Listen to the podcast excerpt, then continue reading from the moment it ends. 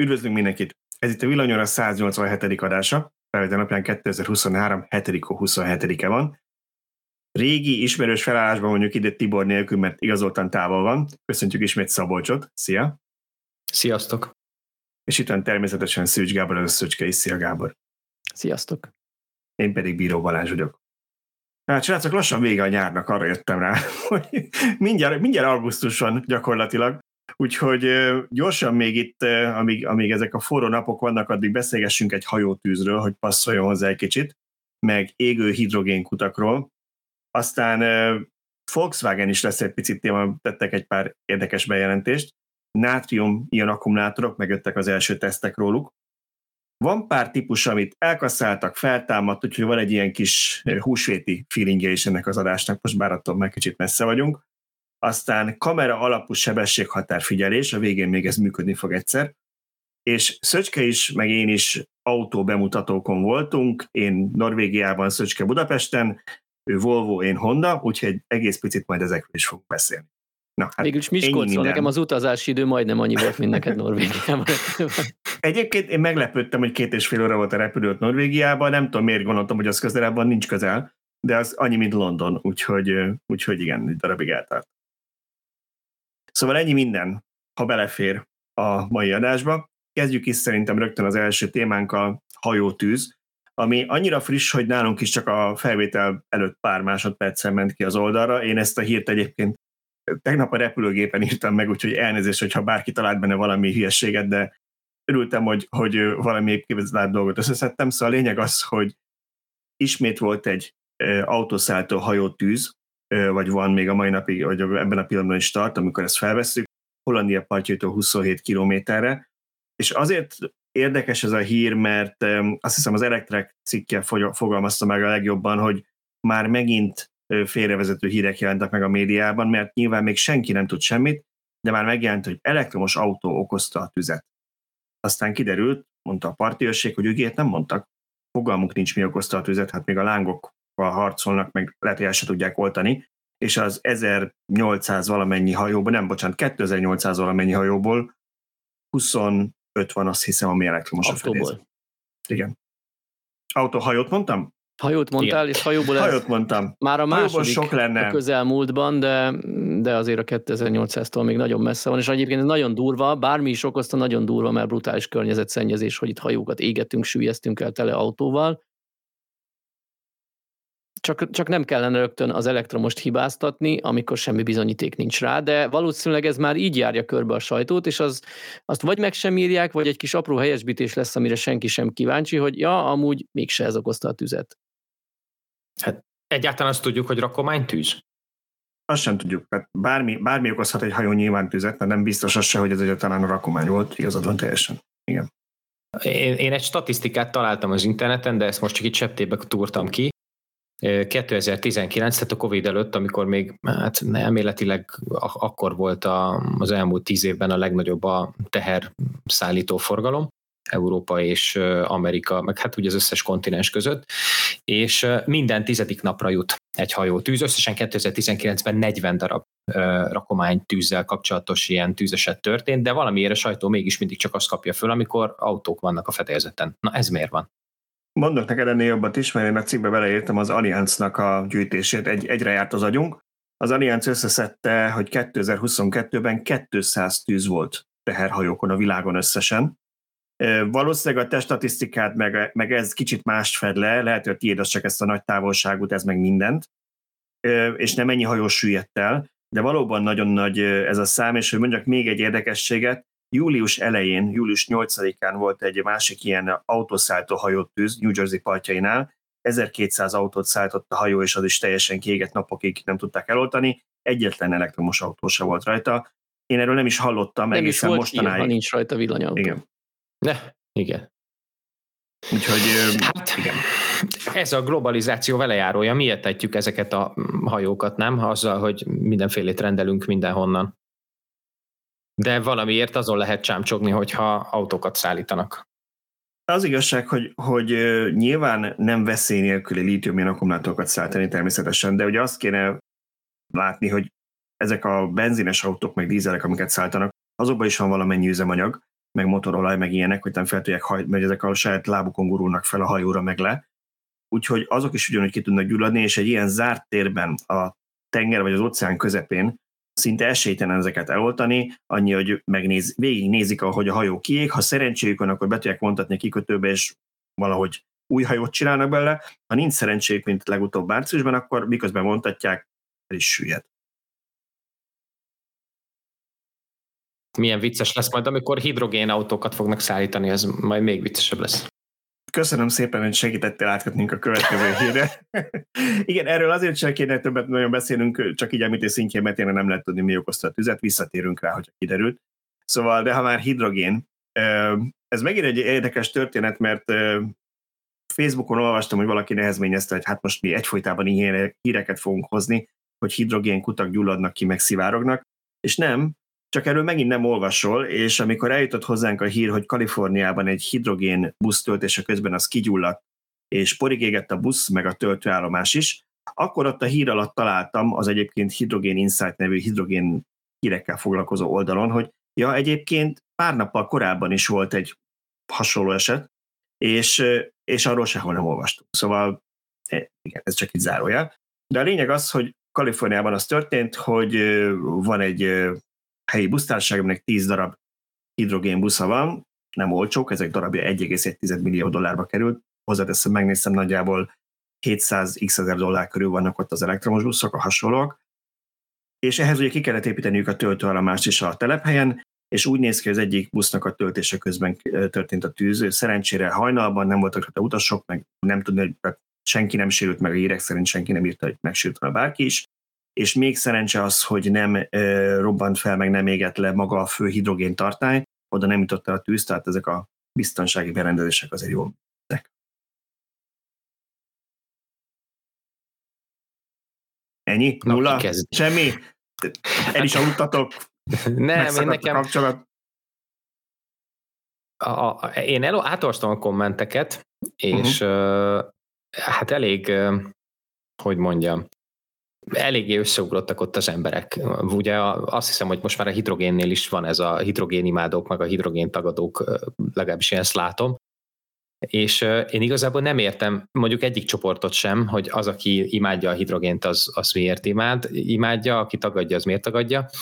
Nyilván gazdaságilag, meg üzleti szempontból értem. Nekem az jutott eszembe, hogy szállítottatok már 11,5 kilós gázpalackot autóba? Hogy azt rosszabb érzésbe tenni eh, a csomagtartóba, vagy mondjuk egy bit egy akkumulátort, ami még esetleg ólomsavas Én, én igyekszem elkerülni, hogy ilyet szállítsak. Na, és ugye még 2020 októberében landolt nálam a szerkesztőségben az a feladat, hogy az Európai Parlamentnek és Tanácsnak azt a rendeletét, ami egyben egyébként hatályon kívül helyezi ugye a, a 2014 per 94-es EU irányelvet, és rendeleti erőre tett kötelezővé emeli, én ezt akkor fordítottam, meg írtam egy összefoglalót Tibornak belőle, és ez ugye az alternatív üzemanyagok infrastruktúrájának a kiépítéséről szól.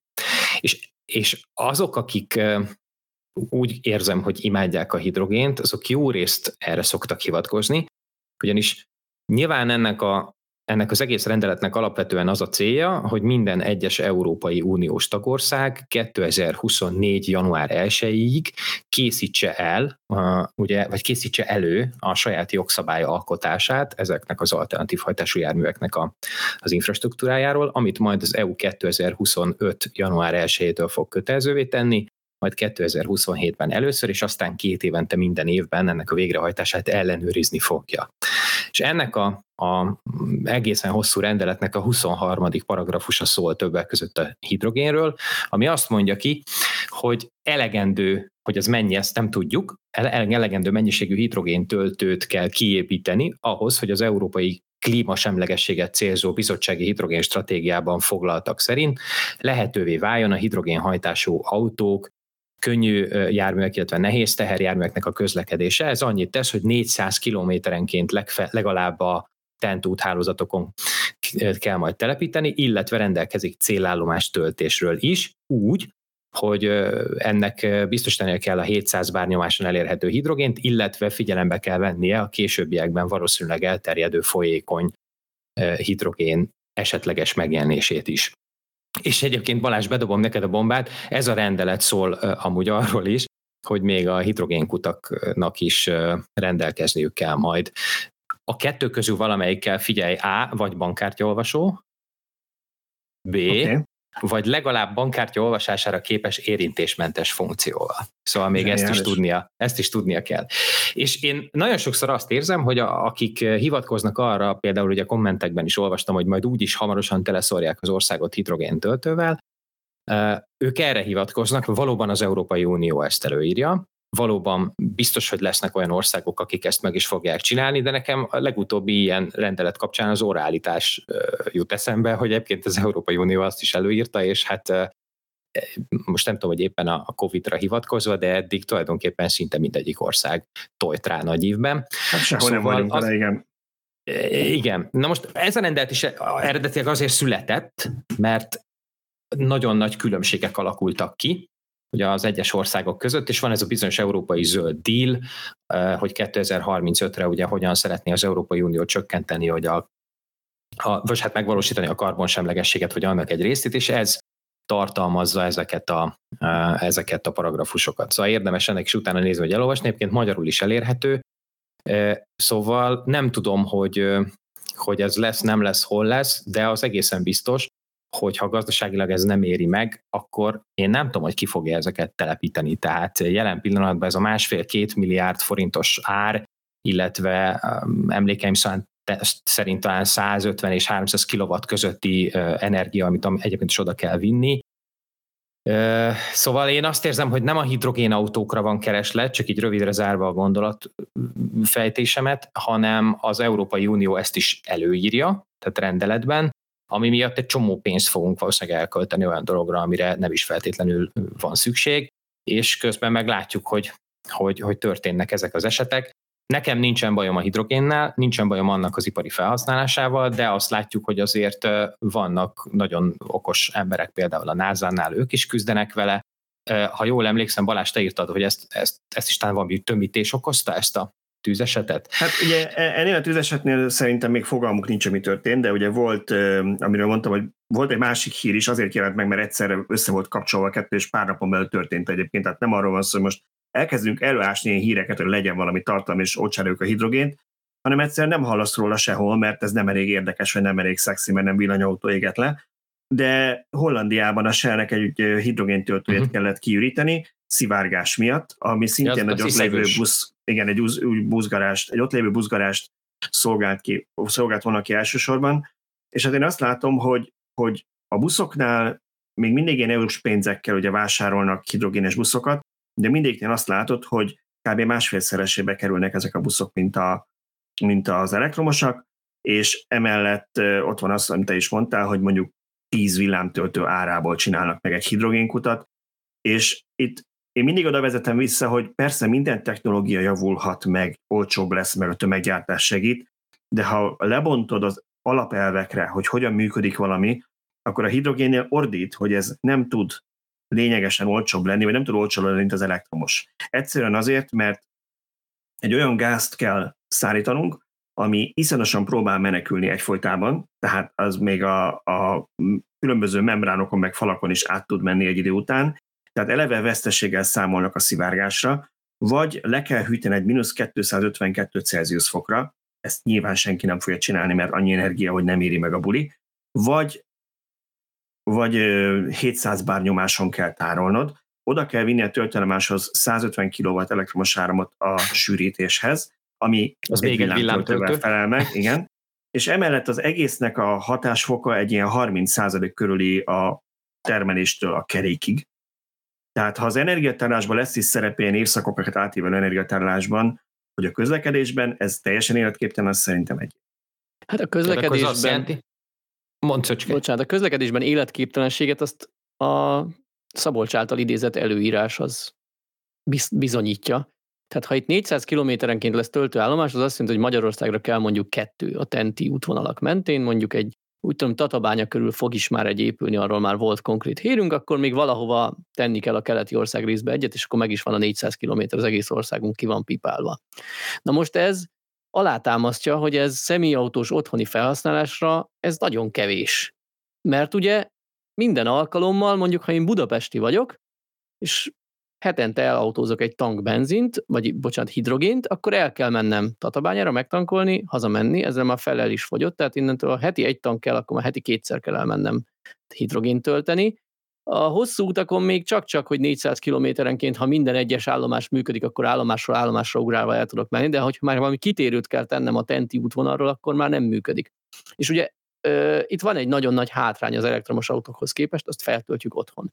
Ugyanez a rendelet, vagy jogszabály, vagy nem is tudom, milyen, minek nevezzük, előírás, nem vagyok otthon a jogi elnevezésekben, villámtöltőket 60 kilométerenként ír elő szintén a Tenti útvonal mentén. Sokan a villanyautó szkeptikusok közül azon is aggódnak, hogy ez kevés lesz. Csak éppen ne felejtsük el azt a különbséget, hogy az elektromos autómmal, aminek lehet, hogy valamivel kisebb a hatótávja, mint egy csulik töltött hidrogénautó, én minden reggel a célállomás töltőknek köszönhetően, vagy az otthoni garázsomnak köszönhetően teli akkúval indulok, tehát kizárólag a hosszú utakon kell nyilvános töltőt igénybe vennem, ami 60 kilométerenként van a főutak, vagy lesz a főutak mentén. Ezzel szemben a hidrogénes autómmal az otthoni, a ház körüli használat, tehát a napi 30 km ingára ugyanúgy el kell mennem egy hidrogén töltőállomásra feltölteni. Tehát azzal, ha 400 kilométerenként, de legyen 200 kilométerenként, azzal nem vagyunk kisegítve, semmi nincs megoldva.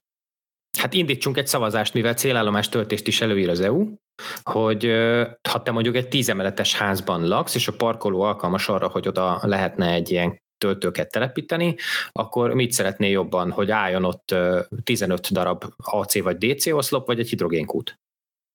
Ugye alapvetően a hidrogénkutat, értem az iróniát, alapvetően, hogy kiadna szívesen egy hidrogénkút mellett, értem az iróniát, de alapvetően a hidrogénkutat szerintem úgy kell elképzelni, hogy a benzinkút le, leváltása, vagy a benzinkutak lehetne telepíteni, tehát az mehetne oda, ahol a mostani benzinkutak vannak, de olyan írdatlan költség, hogy, hogy ez senkinek nem fogja megérni, egy, kettő, ha azt mondjuk, hogy hát az elektromos meghajtásnak az lesz a problémája, hogy nincs elég elektromos teljesítmény azokon a helyeken, ahol a töltő kellene, hát a hidrogénkúthoz is minimum ennyi teljesítmény kell, és az sem lesz meg. Tehát ez mindenképpen zsákutca, de kinyitottuk ezzel megint Pandora szerencét, mert az igazából ezekről a a tüzekről, meg szivárgásról szólt volna, ami, ami én csak azért gondoltam behozni, mert, mert ugye az elektromos hajtásnál előjön ez a tűzveszély, hogy kigyulladhatnak az autók. És valóban voltak ilyen tüzek, de ha belegondoltok, hogy a hidrogénes hajtásnál mennyivel több ilyen kockázat van, és valahogy ezt, ezt így nagyvonalon kezeli a média, nem? Tehát, hogy ez, ez, erről ezzel nem foglalkoznak, hogy mi lenne, hogyha hidrogénautóra cserélnénk a Hát nem tudnánk hol tankolni. Tehát, hogyha elköltjük egy fél stadion árát, vagy mondjuk egyet arra a kettőre, ami kell az országba, akkor is ugyanott vagyunk. Mert hogy a cikk az azt is tartalmazta, hogy ugye akkor hidrogénből nem kell annyi, vagy hidrogén kútból nem kell annyi, hogyha 600 km-t elmegy az autó, vesszük a 400 km-es tentúthálózatot, oda megyek az autóval, igen, de mi van, hogyha technikai probléma vagy leég, az összes többi autó se tud hol tankolni. Itt sem az a probléma, hogy az az egy busz eset ki, ami leégett 1,1 millió dolcsér, hanem a másik ti se tud működni, mert nem tudnak hol tankolni. És, és hogyha mondjuk ezt a 2 milliárdos bekerülési költséget vesszük, most legyen ez egy ökölszabály, és azt mondod, hogy ezzel le lehetne rakni 20 Ez a töltő. Bocsánat, csak hogy tudják, a hallgatók a töltőről beszélsz, tölt, a hidrogén kút kerül nagyjából 2 milliárd forintba. 2 milliárd forintba, most ha ebből kijön mondjuk 20 darab villámtöltő, plusz az az egy, ami egyébként is kellett volna 150 kW az általános, az 21 töltő, ha azokat 60 kilométerenként rakjuk le, akkor van egy redundáns hálózatunk és, és, és ezzel szemben meg nagyon központosítva tudunk tankolni a hidrogénnel. Szerintem ez is egy hátránya. Én bevallom őszintén nem látom rendelet ide, rendelet oda, hogy egy ilyen pici országban két milliárd forintért, de legyen ez csak egy, tök mindegy, hogyan lehetne teleszórni az országot ilyen kutakkal. Na jó, hát amíg erre rájövünk, addig beszéljünk kicsit elektromos autókról. Volt egy igen érdekes hír, vagy, vagy ilyen pletyka az elmúlt hetekben a Volkswagen csoport kapcsán, amiből most már szerintem mondhatjuk, hogy megerősített hír lett. Ugye azt tudjuk már egy ideje, hogy a Volkswagen küzd az elektromos autó Kínában, és hát nem áll jól a színájuk. Ennek kapcsán volt egy olyan felvetés a német sajtóban, hogy ők úgy tudják, hogy az, főleg az Audi-val vannak problémája a Volkswagennek, és az a problémájuk, hogy, hogy nem is tűnik nagyon versenyképesnek a következő években, mert az a bizonyos SSP platform, amit ők nagyon vártak, az még tovább csúszik. Eredetileg 25-be kellett volna megjelenni, most már 29-ről beszélnek, és igazából nincs addig semmi a tartsomban, hogy Kínában az ottani igények elég vonzó lenne, és például az első negyedében valami 3000 elektromos autót adott csak el a Kínában az Audi. Szerintem, ha jól emlékszem, fél év alatt ez már valami 6-8 ezerre nőtt összesen, na de hát az is a kínai piachoz képest semmi. És az volt a hír, hogy állítólag a SAIC nevű nagy állami elektromos autógyártóval, most gondolkoztam például, hogy más is gyártanak-e, de mondjuk így, hogy villanyautógyártóval fognak szerződést kötni, hogy megvásárolják az egyik ottani platformjukat, és gyakorlatilag erre a kész platformra építsenek valamit, és most jött egy friss hír, hogy a Volkswagen bejelentette, hogy megállapodás kötött a Saika, hogy új platformon fognak együtt dolgozni, és közös modelleket fejlesztenek. Nyilván lehetnek hangsúlybeli eltoldások, most az új platform lesz, vagy, vagy, vagy, a, vagy amiről először szólt a hír, hogy megvesznek valamit, illetve a Volkswagen anyacég pedig 5%-ot vásárolt az Xpeng-ben, az egy másik elektromos autógyártó Kínában, és általában kettő új modellt fog az Xpeng Volkswagen emblémával ellátni kínai piacra. Ez lett volna a kérdésem, hogy ez kínai piacról szól, vagy Európába is jönnek majd ilyen autók? Egyelőre kínai piacról szól, nyilván semmi nem kizárt, hogyha sikeres, akkor elhozhatják onnan. Van elég hajó, ha nem gyullad ki. Hát igazából én értem a hozzáállást. Ugye azt láttuk, hogy nem igazán fogynak a Volkswagenek, vagy visszaesett a kereslet irántuk Kínában. Tehát próbálnak előre menekülni ezzel, és, és olyan gyártókkal szövetkezni, akik ott sikeresek. Igen, ez érdekes, hogy sikeresek, mert e, én pont ezen gondolkodtam, hogy miért az X meg, miért az X meg, és szerintem itt jól látták meg, hogy most olcsón lehet megszerezni ezeket a részvényeket, mert ugye az x nek 40%-kal estek az eladásai az elmúlt fél évben az előző évhez képest, ami egyszerűen abból áll, hogy veszteségesek voltak eddig is, és nem bírták ezt az árversenyt. Viszont az új platformjuk, amit, amit bemutattak, az a papíron legalábbis iszonyatosan modernnek tűnik.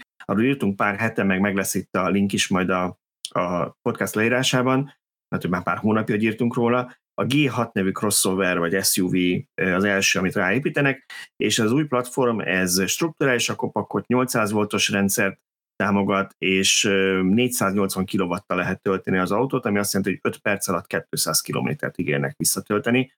Ez a kínai szabványok szerint mérve, tehát ezért picit számoljunk rá, de akkor is egy igencsak a, a tudománytechnológia élén járó történet, hogy szerintem a Volkswagen egy elég jó technológiát tud megvásárolni, most viszonylag olcsón. Kérdés, hogy ez valójában mennyire mm, használható ez a technológia, mennyire van kész, megbízható. Tehát, hogy nem, nem csak egy ilyen demóról van szó, nyilván annál több, hogy már csak a tervezőasztalon létezzen, de mondjuk tartóságról még nem tudunk semmit. Hát igen, ugye a G6 az most jön ki, vagy most kezdték meg a gyártását, ugye a töltés az demonstrálták már egy prototípuson jó pár hónappal ezelőtt, arról is volt cikkünk, hogy ez ténylegesen ennyit töltött, és, és, és ez nem kamu volt. Hogy hosszú távon persze hogy mit tesz az akukkal, azt nem tudjuk, de én úgy tudom, hogy a, az Xpeng is, és látom most hülyeséget mondom, de azt hiszem nem eh, mondok hülyeséget, a CATL-től veszi ezt a Chinin nevű új akkumulátort, amit ők gyártanak. Tehát azért a CATL neve elég garancia arra, hogy nyilván ők azért nem engednék ilyen teljesítményt tölteni, hogyha nem lehetne.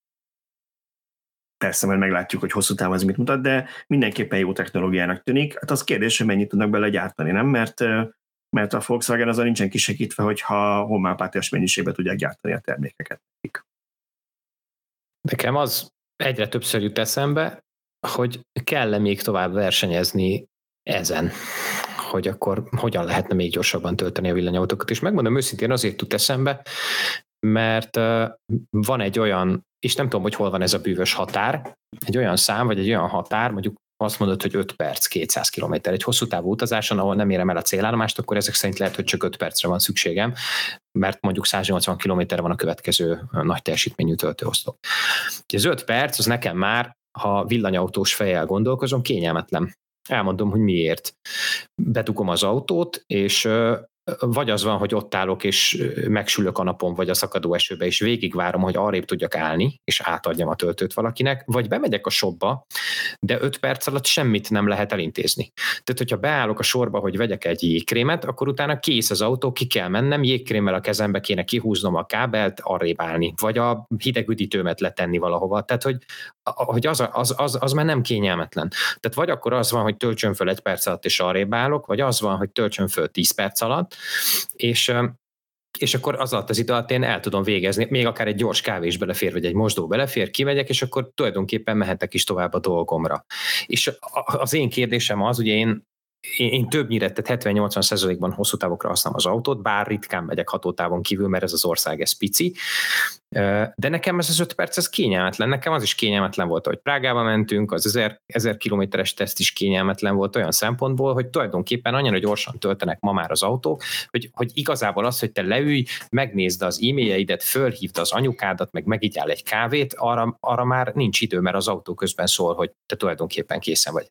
Minek még ezt tovább gyorsítani? Én azt mondanám, hogy azt mondanám, hogy kell a marketing anyagokra, hogy azokat a vevőket meg tudják szólítani, akik jelenleg dízelben ülnek, és azt mondják, hogy 2 perc, 1000 kilométer. Ezért kell az 1000 kilométer hatótáv is, erről beszélgettünk a minap, és Bördi a szerkesztőségünk félig meddig tagja, már egy ideje nem nagyon írogat nálunk, de attól én még tagnak sorolom. Ő fogalmazta ezt meg, hogy rengetegen várnak az 1000 kilométer hatótávú autóra, és ez el is fog jönni, de ezek az emberek, akik arra várnak, nem azt fogják megvenni, mert rá fognak jönni, hogy az baromi drága, és tök elég nekik a 300 km hatótáv jóval olcsóbban.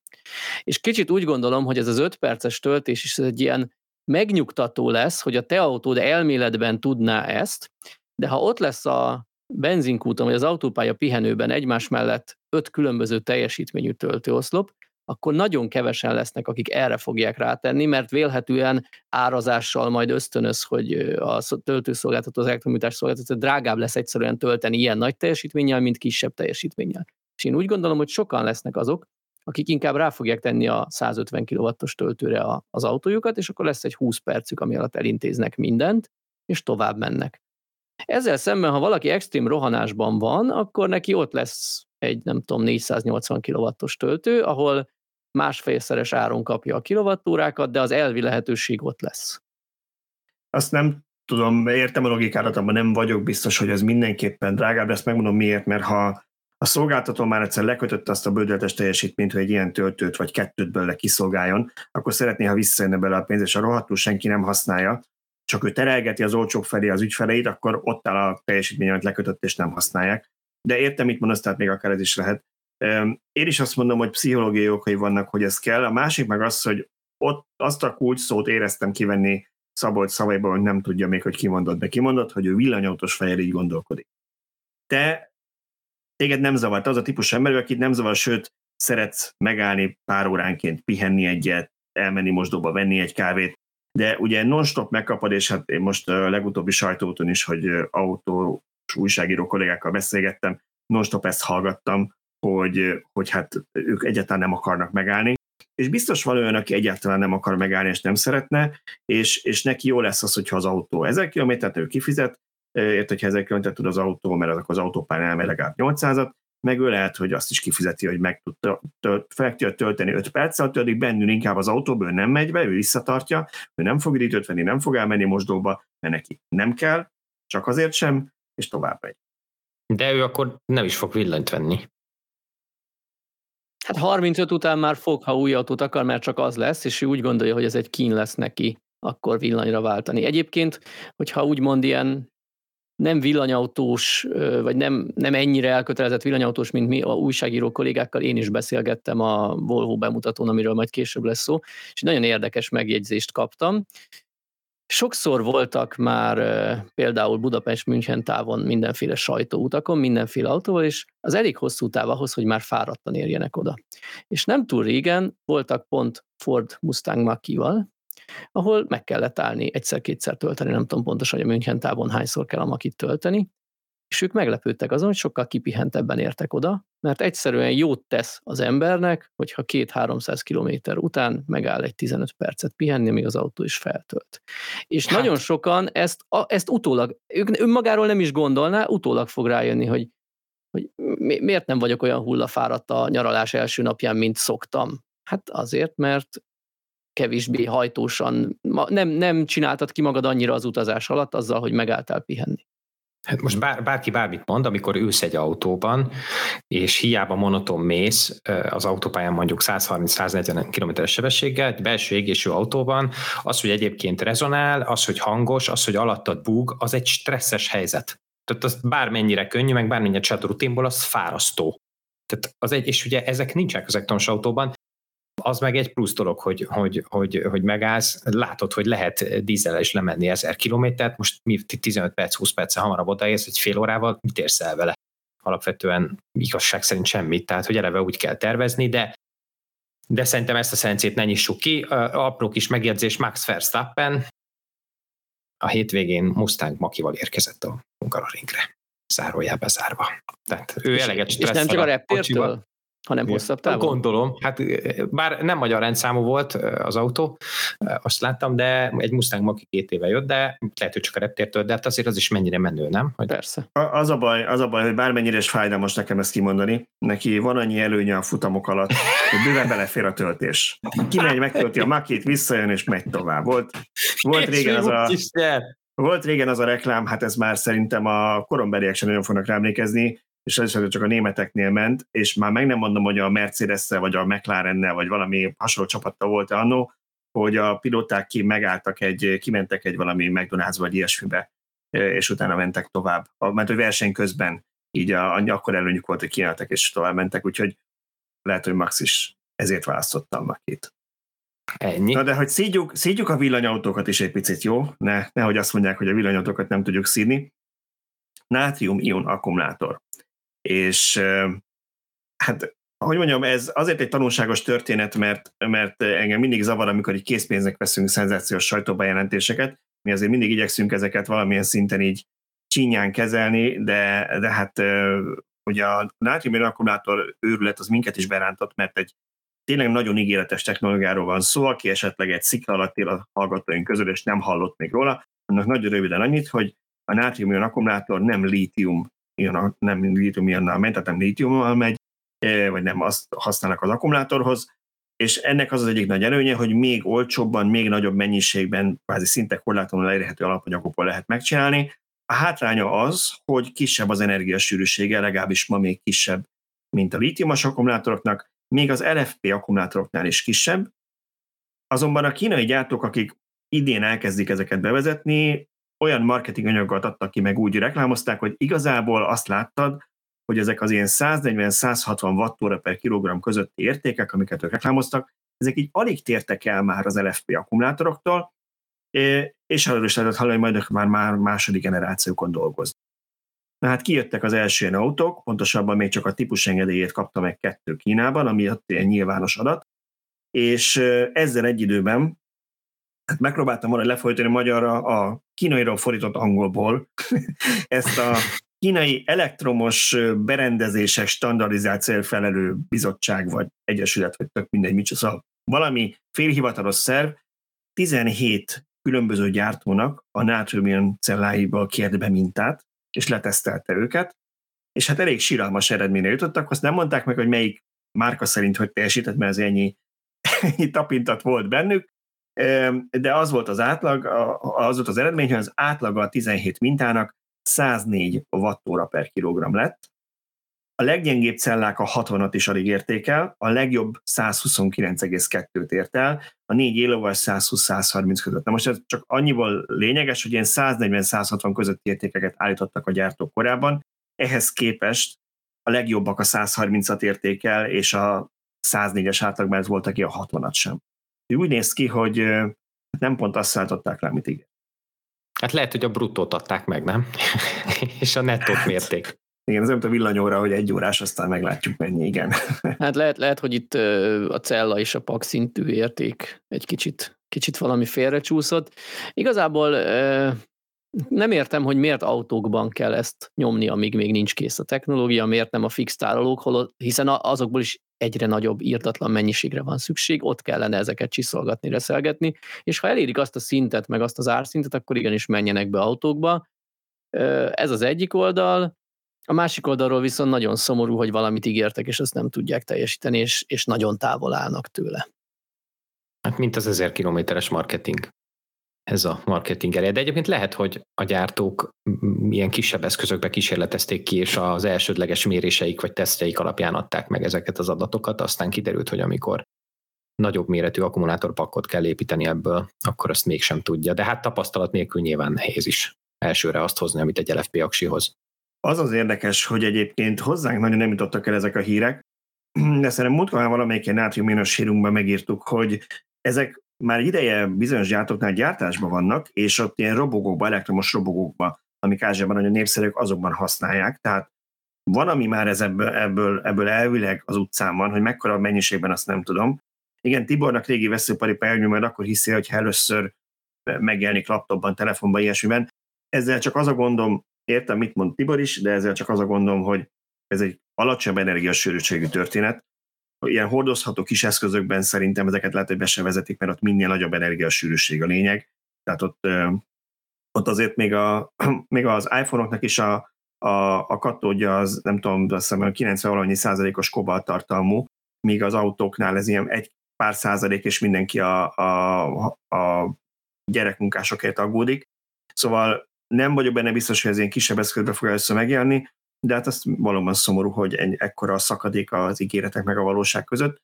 Reméljük, hogy azok a második, harmadik generációk, amit a cégek fejlesztenek, és mire Európába jut, az már, az már jó lesz. Na hát nézzük mi a következő hírünk akkor itt a nagyon sűrű programban. A következő egy ilyen hírcsokor, inkább úgy mondanám, ugyanis van pár típus, ami mostanában, elektromos autotípus, ami mostanában, meg nem csak elektromos, mostanában kivezetésre került, vagy kerül, aztán van pár, ami ezek közül feltámadt, és gondoltam ezekről, hogy egybe beszélhetnénk egy picit. Mindjárt mondom, hogy az első, akit beválogattam, az azt hiszem a Renault volt, aztán meglátjuk, hogy a vágóképben is azt raktam el első helyre, majd mindjárt meglepődnek a youtube vagy nem lepődnek meg, hogy azt hiszik, hogy Zoét látnak, aztán nem Zoét látnak. Szóval a Renault jelentette be a napokban, hogy 2024, és igen, nyertem, 2024, talán márciusában, Zsoltak volt erről a cikke, igen, 24. március 30-án szűnik meg az Zoe-nak a gyártása. Ami mindenképpen egy fontos, akár ezt is mondanám, ikonikus modell, talán a Leafhez mérhető jelentőségű vagy, vagy, vagy szerepű szerintem a villanyozás történetében, mert az egyik első tényleg használható nagy hatótávú európai elektromos autó. Igen, fontos az európai, mert ez leginkább csak Európában volt népszerű, nem is tudom, forgalmazták-e máshol. Nem is azzal van itt a gond, hogy megszűnik ez a modell, hiszen azért egy elég régi modellről van szó. A fő probléma, hogy gyakorlatilag utód nélkül szüntetik ezt meg, mert talán lesz kisebb, lesz nagyobb autójuk, de így ebben a kategóriában nem, nem lesz, amennyire én tudom. Illetve hát a Renault 5 ígérik, de az meg ilyen prémiumabb lesz, nem? Hát ugye azt, azt látjuk, hogy minden autogyártó szinte azt a remek ötletet találtak hogy ő felül, felül kezdi magát pozícionálni, vagy feljebb, és drágább autókkal fog kijönni, aztán majd kiderül, hogy ezt a vásárok mennyire tolerálják, egyelőre néz nem nagyon, a hírek igazak. De, de igen, ez egy 2010, ugye 12-ben mutatták be a Zoét, és 420 ezer darab készült belőle, tehát tényleg szép karriert tudhat maga, maga, maga után, vagy magának, és a legfontosabb frissítés szerintem az volt benne, nyilván az akkuméret is a duplájára nőtt az évek alatt, de hogy megkapta a DC töltőst is, amit tudom, hogy az olyésok imádják azt a 22 kW-os AC-t, de azért valljuk be, hogy kicsi, kicsi probléma volt, hogy az autóval nem volt DC töltés, mert azért a 22 kW hosszú utakon igaz, hogy több, mint a 7 meg a 11, de azért az kevés szerintem, és azért az, de a DC töltés, amikor megérkezett az autóba, szerintem egy tök jó használható, nagy hatótávú, viszonylag jó árértékarányú autó lett. Így van, fogyott is, szerették is nagyon nem tudom, mi volt előbb a tyúk vagy a tojás, de én erről azt gondolom, hogy az európai autógyártók szépen lassan így kinyírják saját magukat. Mert ugye az, az újságírók mindig megéneklik, hogy, hogy a, a kis autókat ugye megszüntetik, és ki fogja ezeket a réseket majd betömni, kiszolgálni, nem csak felülpozícionálják magukat a gyártók, hanem elkezdenek gyakorlatilag szuvokat gyártani, és én nem tudom, én nem látom, hogy most ezt valóban az autógyártók generálják, vagy pedig mindenki ezt keresi. Mint ahogy egyébként azt sem látom, hogy, hogy miért adnak el mondjuk ezekből a kis autókból egyre kevesebbet, hogy egyébként valójában nem gyártják, és azért csökken az értékesítés, mert a számokat látjuk, hogy, hogy, hogy, hogy tűnnek el ugye a piacról, aztán utána az, az alacsony számok kapcsán már be lehet jelenteni, hogy akkor kivezetjük, és akkor mindenki szólt meg nagy dögöt gyárt, miközben egyébként mi is megkapjuk, hogy miért kell állandóan ilyen két tonnás szókkal, meg nagy dögökkel, meg három tonnás dögökkel járni.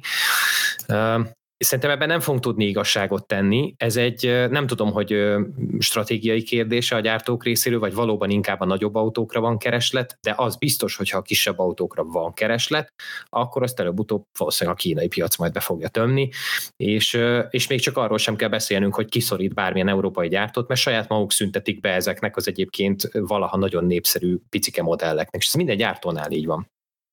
Igen, nekem erről nagyjából ugyanaz a véleményem, mint a kombik kapcsán, hogy ja, és pont megint a repülőúton erről beszélgettem kollégákkal, hogy hát ők is, hogy hát a kombik a kombik, de ott is azt mondtam, hogy senkinek nem tartanak pisztolyt a fejéhez, hogy ne vegyen kombit. Elérhetőek kombi modellek, de hosszú évek óta azt látod, múltkor, amikor megnéztem az a kombik eladásait, eleve, hogy a kombi az 70%-ban Európába adják el a, a globális kombi eladások 70%-a Európa. Viszonylag európai műfaj de hosszú évek óta csökken, csökken a népszerűségük. És a kis autóknál is részben ez van. Szerintem én nem hiszek abban, hogy az autógyártók ráröltetik a vásárokra az SUV-kat, a fenéket. A vásárok keresik az SUV-kat, mert kényelmesebb a magas üléspozíció sok embernek, főleg azoknak, akik megtehetik, hogy új autót vesznek, mert ők nem tudom, ez sok embernek meglepő lesz, de nem 20 évesek általában, akik új autót meg tudnak maguknak engedni, egyre kevésbé, amilyen drágák az autók, és nekik kényelmesebb, hogyha nem kell annyira mélyre leülni, meg egy magasabb üléspozíció. És szerintem egy picit az is csalók, hogy a kis autók megszűnnek, mert inkább arról van szó, hogy kijönnek helyettük ilyen 5 centivel megevelt SUV-nek meg crossovernek csúfolt változatok, vagy modellek, amik ugyanolyan pici autók és egy picit magasabbak, csak el lehet többé adni, mert SUV. Egyszerűen annyi van, hogy ezen többen keresnek a gyártók, és afelé fejlesztik a modelljeiket, amik egy picit magasabbra vannak tervezve. Nyilván azért az elektromobilitás ennek az SUV divatnak segített vagy alátett, hiszen az akut valahova el kellett helyezni, és nyilván könnyebb egy 5 centivel magasabb autópadlójába elsúvasztani ezt az akut. Ez elméletben igaz tud lenni, de hát azért mind a ketten ismerünk olyan autókat, amik elég alacsonyak, meglaposak és elektromosak. Tehát, hogy... Ismerünk, de azért van is kompromisszum, tehát ülj, ülj be hátra a saját autódba, és akkor azért érzed, hogy ha egy kicsit magasabb lenne, akkor kényelmesebben ülnél.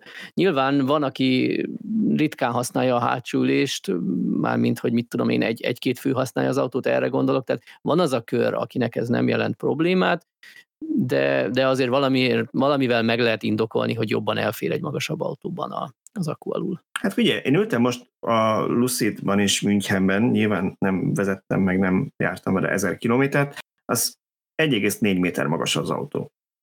És, és hátul ilyen hatalmas fotelek vannak. Értem, mit mondasz, hogy persze az akkumulátor, amelyet az ülés alatt van hátul általában, az ugye magasabb a, a padló, és emiatt hosszú távon kényelmetlen, nem tud a lábadat annyira kinyújtani, magasabb pozícióban van, de azért erre lehet megoldást találni. Akárhogy is az a, a, a vásárlók, hogyha a kis autókat keresik, és az Európai Gyártó nem fog kínálni, a kínaiak szerintem ezt a részt boldogan betömik, mert önállók nem érdek kis autó. Igazán abban jók a kis autókban, és abból rengeteg most van nekik évek óta, úgyhogy abból a legkönnyebb nekik áthozni majd ide, hogyha lesz erre kereslet. Hát lásd a Dacia Spring sikerét, ami ugyan európai gyártó neve alatt fut, de valójában egy átcímkézett kínai kis autó.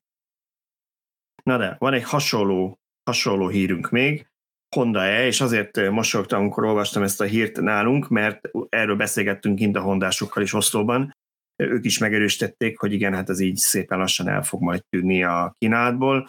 Most nyilván ezt így nem mondták ki, de hát ez a modell szép így mondani, nem szép így, hanem megbukott.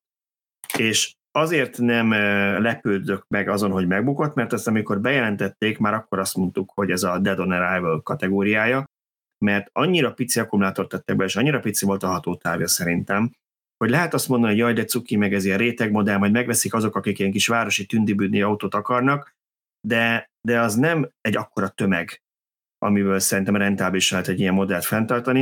Tehát első körben egy elektromos autónak meg kell ütnie a hatótávban és töltési teljesítményben szerintem azt a minimumot, amit egy átlag felhasználó még elvisel, tehát a, szerintem ez kb. 400 km-re VLTP az alsó hatótávon, mint egy átlagember nem őrült villanyautó fanatikus, egy átlagember azt mondja, hogy az már jó, akkor az autópályán mondjuk van egy 250, azzal mondjuk el vagyok, és mondjuk kell töltenie annyival, hogy ne kelljen 40-50 percet ott állnom a töltőnél, hanem mondjuk egy fél óra alatt, leg, legfeljebb egy fél óra alatt meg legyen 80 százalék. Ha ezeket nem éri el, akkor lehet az szerintem bármilyen cuki, meg jópofa, meg nagyon sok erénye lehet, meg lehet egy fantasztikus autóvezetési élményben, nem fogják meg. Hát vagy legyen olcsó.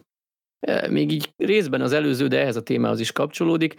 Miért vettek az emberek kis autót? Azért, mert nekik kicsi autó kellett, mert szűk utcákon éltek. Van egy ilyen réteg, de azért ez elég kicsi. Szerintem a kis autóvásárlók többsége azért vett kis autót, mert olcsó volt a kis autó. Olcsóbb volt, van. mint egy nagyobb. Pláne Kelet-Európában. Így van. Tehát azért nálunk azt láttad, hogy olyan modellek, amit nyugat-európai piacra terveztek, de ott ilyen második autónak a családba, vagy ilyen városba rohangálósnak, azt Kelet-Európában családi autóként használták az emberek. Nem azért, mert a kelet-európai ember vékonyabb és szereti egy 208-as Peugeotba besuvasztani az egész családját a csomagkor együtt, hanem mert azt tudta kifizetni. Igen, de ő, de ő azzal is fog menni nyaralni meg azzal is fog menni a IKEA-ba kis bútort, komódot venni, meg tehát, hogy ő, ő az átlagos felhasználó az autójával akar mindent elintézni, és ebben az is benne lehet, hogy, hogy elmegy adott esetben hosszú távra. Nekem is nagyon tetszik ez az autó, de hát most ki akar gyakorlatilag egy mindent, egy viszonylag réteg célra felhasználható méreg drága kis szappantartót venni csak azért, mert cuki. Tehát, hogy ahhoz akkor viszont tipikusan az olcsó, üthető, vágható, megbízható autó kell, amiben nem feltétlenül lesz ennyi cukisági faktor, de azt látjuk, hogy a vásárlók nem is feltétlenül ezt fizetik meg. Zsiráfot se veszel otthonra, pedig cuki. Tehát nem úgy vagy vele, hogy tök jó fej, meg aranyos, csak azért nem kéne. Igen, tehát, hogy igen, én most gyorsan elővettem, szerintem Szöcske valószínűleg a te teszted volt a Honda erről, nem ami nálunk jelent meg, és én értem, hogy meg lehet ideologizálni, de hát ezt nem autópályára tervezték, de Szabolcs csak ebben igaza van, hogy az átlag felhasználó azt mondja, jó, de én nekem nem lesz egy másik autóm, azért pláne, ha ilyen drágán veszek egyet, hogy majd akkor autópályán azzal megyek, és amikor azt látja, hogy 130-nál 109 km a hatótáv. Nyáron. Vagy hát tavasszal ilyen 14-15 fokban. Az, az döbbenetesen kevés, és innentől kezdve én ez a mit gondoltak a Honda mérnökei kérdést teszi fel az ember, hogy ezt hogy bárki is, tudva, hogy egy multinál hogy működik, és hogy jutnak el döntéstől a gyártásig dolgok, hány szűrő megy át, hogy ezt hogy nem, nem arra gondolok csak, eh, talán még emlékeztek rá, pár évvel ezelőtt volt, jó pár évvel ezelőtt volt eh, egy, egy repülőgép baleset dél-koreai pilótákkal, már lehetséges, hogy akkor elmeséltem, ezt azt, hogy mondta, beszéltem róla, és egy ilyen dokumentumfilmet láttam, ami feldolgozta esetet, és az derült ki, hogy az ottani kultúra miatt egyszerűen nem merte a másodpilóta, aki a hangfejtel alapján igaza volt, nem merte a tapasztalt öreg pilótának azt mondani, hogy ez így nem lesz jó, mert egyszerűen ott, ott ez Igen. nem fér bele, hogy te egy, egy szenior embernek, egy idősebb embernek, aki rangban fölötted van, bármit is ellent mondasz. És itt is csak el tudok gondolni, hogy biztos ebben, hogy nem idióták ülnek a Honda-nál, hát hogy, hogy remek autóik vannak, egy nagy múltú, nagyon jó gyár, és biztos, hogy valakinek eszébe jutott, hogy gyerekek, ez így, ez, ez nem, ennyi ilyen meg főleg, és átment, és gyártás ebből, és sajnos ebből lett ez a... Hát most fizetik meg az árát. Nem, figyelj, ez az egyik lehetőség, hogy nem mertek nemet mondani, a másik lehetőség meg az, hogy egyszerűen nem is akartak ők ebből többet eladni, mint amennyi elkelt, akartak egy jól demozható autót, amiről azért beszélnek, és ezt, ezt elérték, mert azért én láttam ennek, az, vagy ott jártam ennek az autónak a frankfurti bemutatóján, és iszonyatosan sorakoztak az emberek, hogy beülhessenek, megnézhessék. Tehát annyira, annyira forró téma volt, vagy forró volt ez a kis autó ott akkor. Tehát rengetegen Hát és mire mentek róla. vele? Hát, hogy ez bejött vagy nem, arról lehet beszélni, de, de alapvetően ők lehet, hogy egy olyan autót csináltak, hogy ők nem kötöttek le megfelelő akkugyártási kapacitást ahhoz, hogy mondjuk a jazzből csináljanak, egy sikeres tömegmodellből csináljanak elektromos autót. De valamit mégis villantani kellett, és ezért ezzel az árral és technikai demonstrációval értékel azt, hogy csak annyi példányt adjanak el, amennyibe jut is akkujuk. Az a baj, értem, mit mondasz, és van ebben valami logika, de tudva, hogy és most nyilván konkrét számokat nem tudok erre a típusról, de azt hiszem, hogy ez egy saját platformja volt, mert nyilván az első volt ebből a típusból, olyan irtózatos költség, dollár milliárdokba lehet mérni egy új modell gyártásának a, a beindítása, többi nem mennyi gyártasz belőle. Egy dolog a tervezés, a tesztelés, a beszállítók, aztán, a, aztán utána a, a szervizelés, tehát mindent, a gyártósorok, a, a, csak a prés nyomó berendezéseknek a mintáit, tehát akkora pénz, hogy én azt, én azt sosem tudom elhinni, amikor valami gyártó azt mondja, hogy hát ők nem is akartak bele, hogy, hogy ne? Minden gyártó szeretne egy milliót eladni belőle, mert akkor még jobban megtérül, mert még nagyobb profitot keres rajta. Ahhoz ez túl drága dolog, hogy ők azt mondták, hogy hát srácok, nekünk egy évi, nem tudom, tízer darab eladása bőven elég.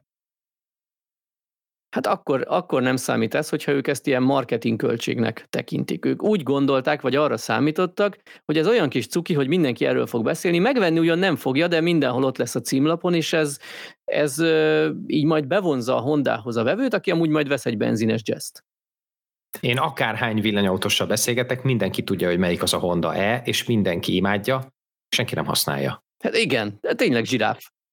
Tehát ez egy méreg drága marketing. Visszakanyarodnék a, a kombihoz, ugye, amit mindenki a kombit sértje. Mi, mi, egy kombi? Miért nem vesztek kombit? Azért nincs elég kombi, mert nem veszitek. Mert ha azt látná az autógyártó, hogy a kombit veszi mindenki, nem csak beszél hogy milyen jó a dolog a kombi, akkor kombit gyártana, mert senki nem hülye, mindenki a, a profitot hajszolja, és mindegyik örömmel ad neked egy millió kombit, ha egy millió kombit vennének. Nem vesznek. Hát elektromosan, hogy meglátjuk. Én néha azt is megkérdőjelezem, hogy egyébként a, a mérnöki tudást nem, de hogy olyan mérnökök tervezik ezeket az autókat, vagy teszik le az asztalra, akik egyébként használnak villanyautót? Hát, ö, ö, igen, e, erre most nem szeretnék reagálni. Most voltam egy autóbemutatón, ahol nagyon kedves házigazdáink voltak, és miközben hallgattam pár dolgot a, a mérnökök szájából a prezentáción, ugyanez jutott eszembe, hogy értem, hogy ez, ezek így jól hangzó dolgok, de hogy valaha ülte már villanyautóban, aki ezeket leírta arra a PowerPoint prezentációra. Jó. Térjünk hát egy másik elektromos modellre, amelyik hát szintén a, a enyészet útjára lépett, aztán egyszer csak feltámadt.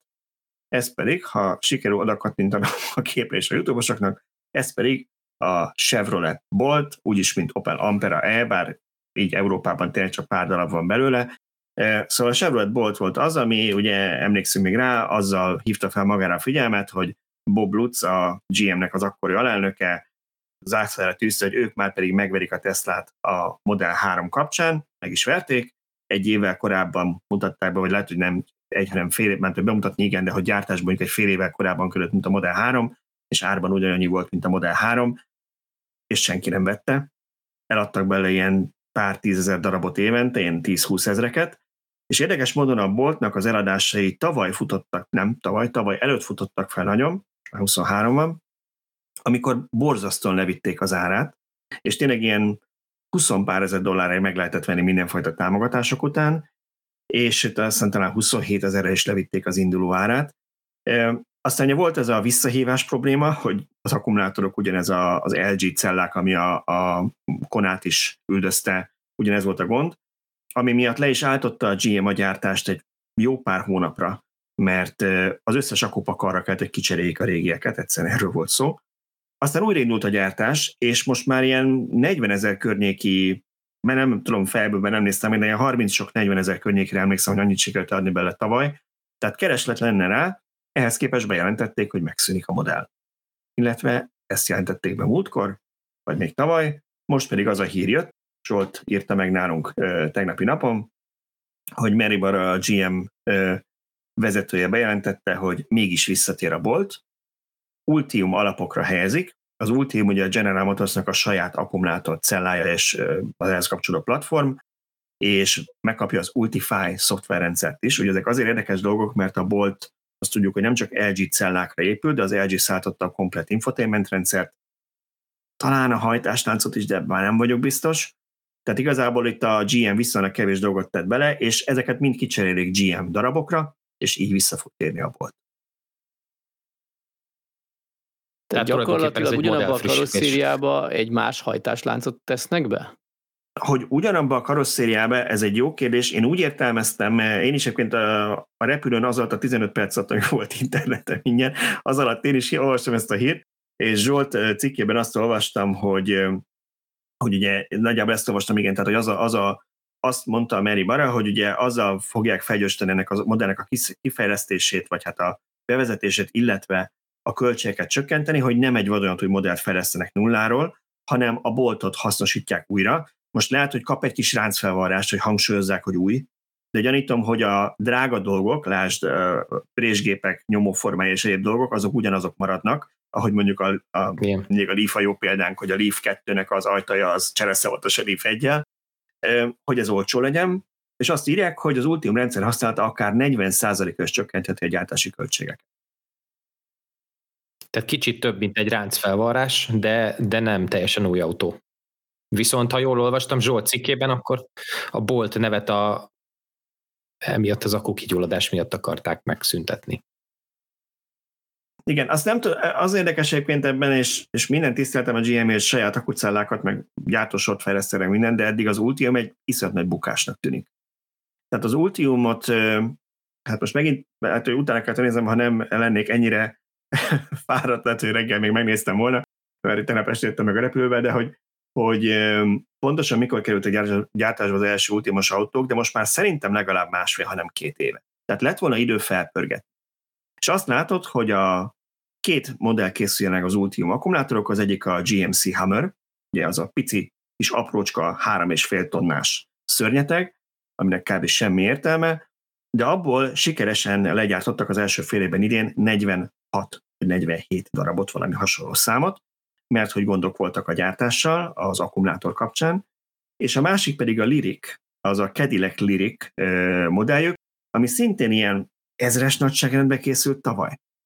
Tehát, hogy ott is azt látjuk, hogy, lesz hogy az Ultium... bolt? Igen, hogy lesz ebből százer bolt, meg amikor a Munroék szétkapták a, az Ultium akupakot, akkor csak fogták a fejüket, hogy ez milyen eszmetlen nehéz, mennyi felesleges darab van benne, és ezt milyen rohadt sokba kerül gyártani, hogy ebből hogy lesz egy jól használható, olcsón gyártható bolt, hát legyen, de egyelőre kicsit szkeptikus vagyok. Jó, hát akkor a szkepticizmusommal átvezetem az utolsót ebben a, a témára ebben a csokorban, ez pedig a Ford Fiesta, mert szerintem a Ford Fiesta-ról talán nem beszéltünk.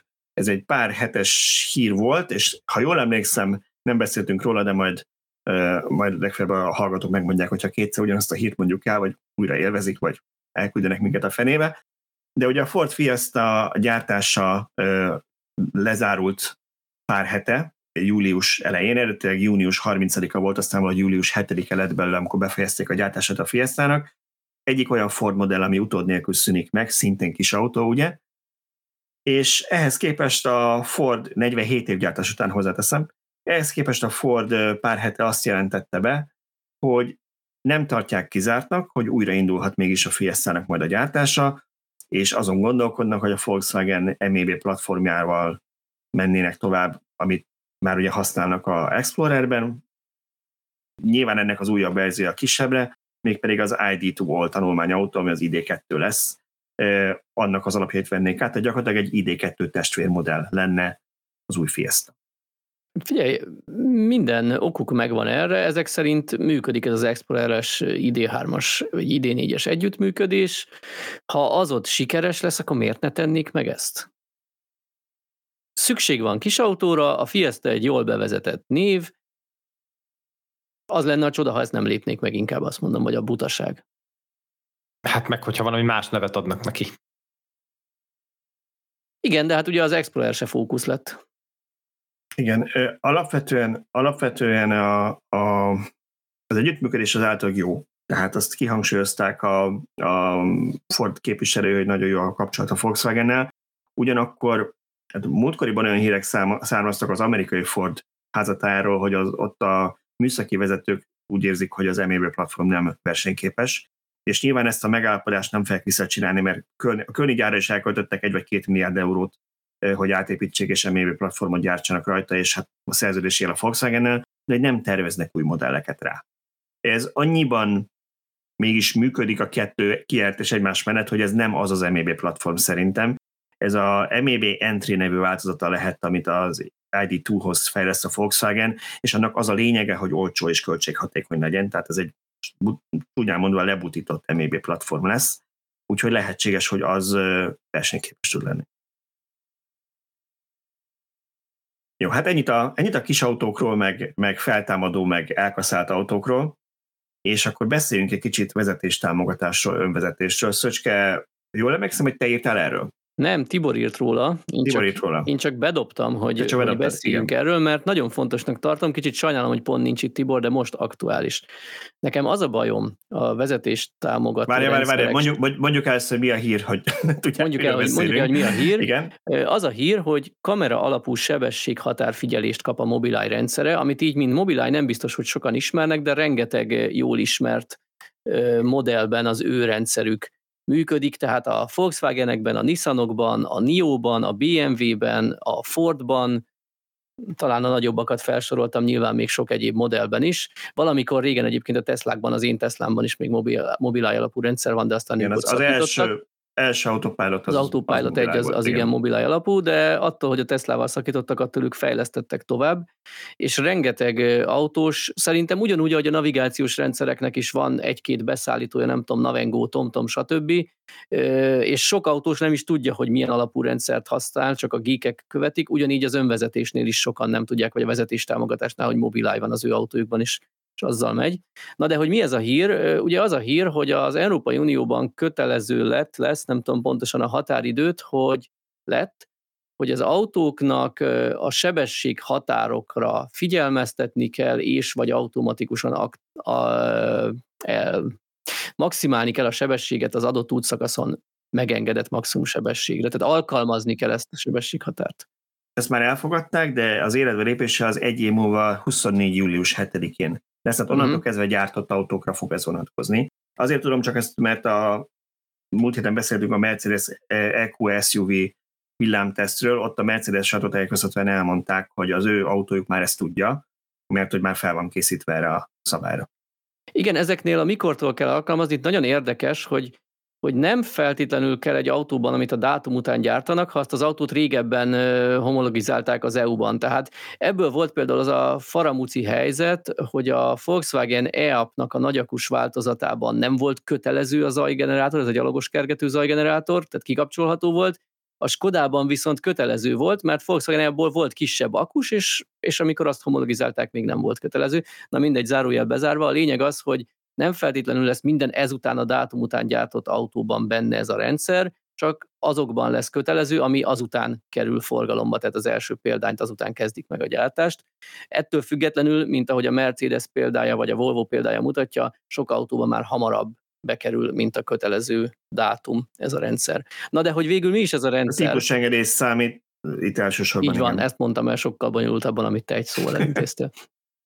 Szóval arról van szó, hogy a jelenleg ilyen rendszerek, amik már az utakon vannak, nem kötelezően, de önkéntes alapon, azok általában a térkép adatbázisból ismerik a sebesség határt, amivel egy gond van, hogy a térképek vackok. Tehát én is tapasztaltam tesztautóba olyat, hogy hogy vagy ajánlja, vagy akár le is lassít mondjuk 80-ra egy autópálya szakaszon az autó, mert lehet, hogy tavaly előtt volt ott egy fűkaszálás vagy útfelújítás, és bekerült az adatbázisba a 80-as tábla, aztán nem vették ki.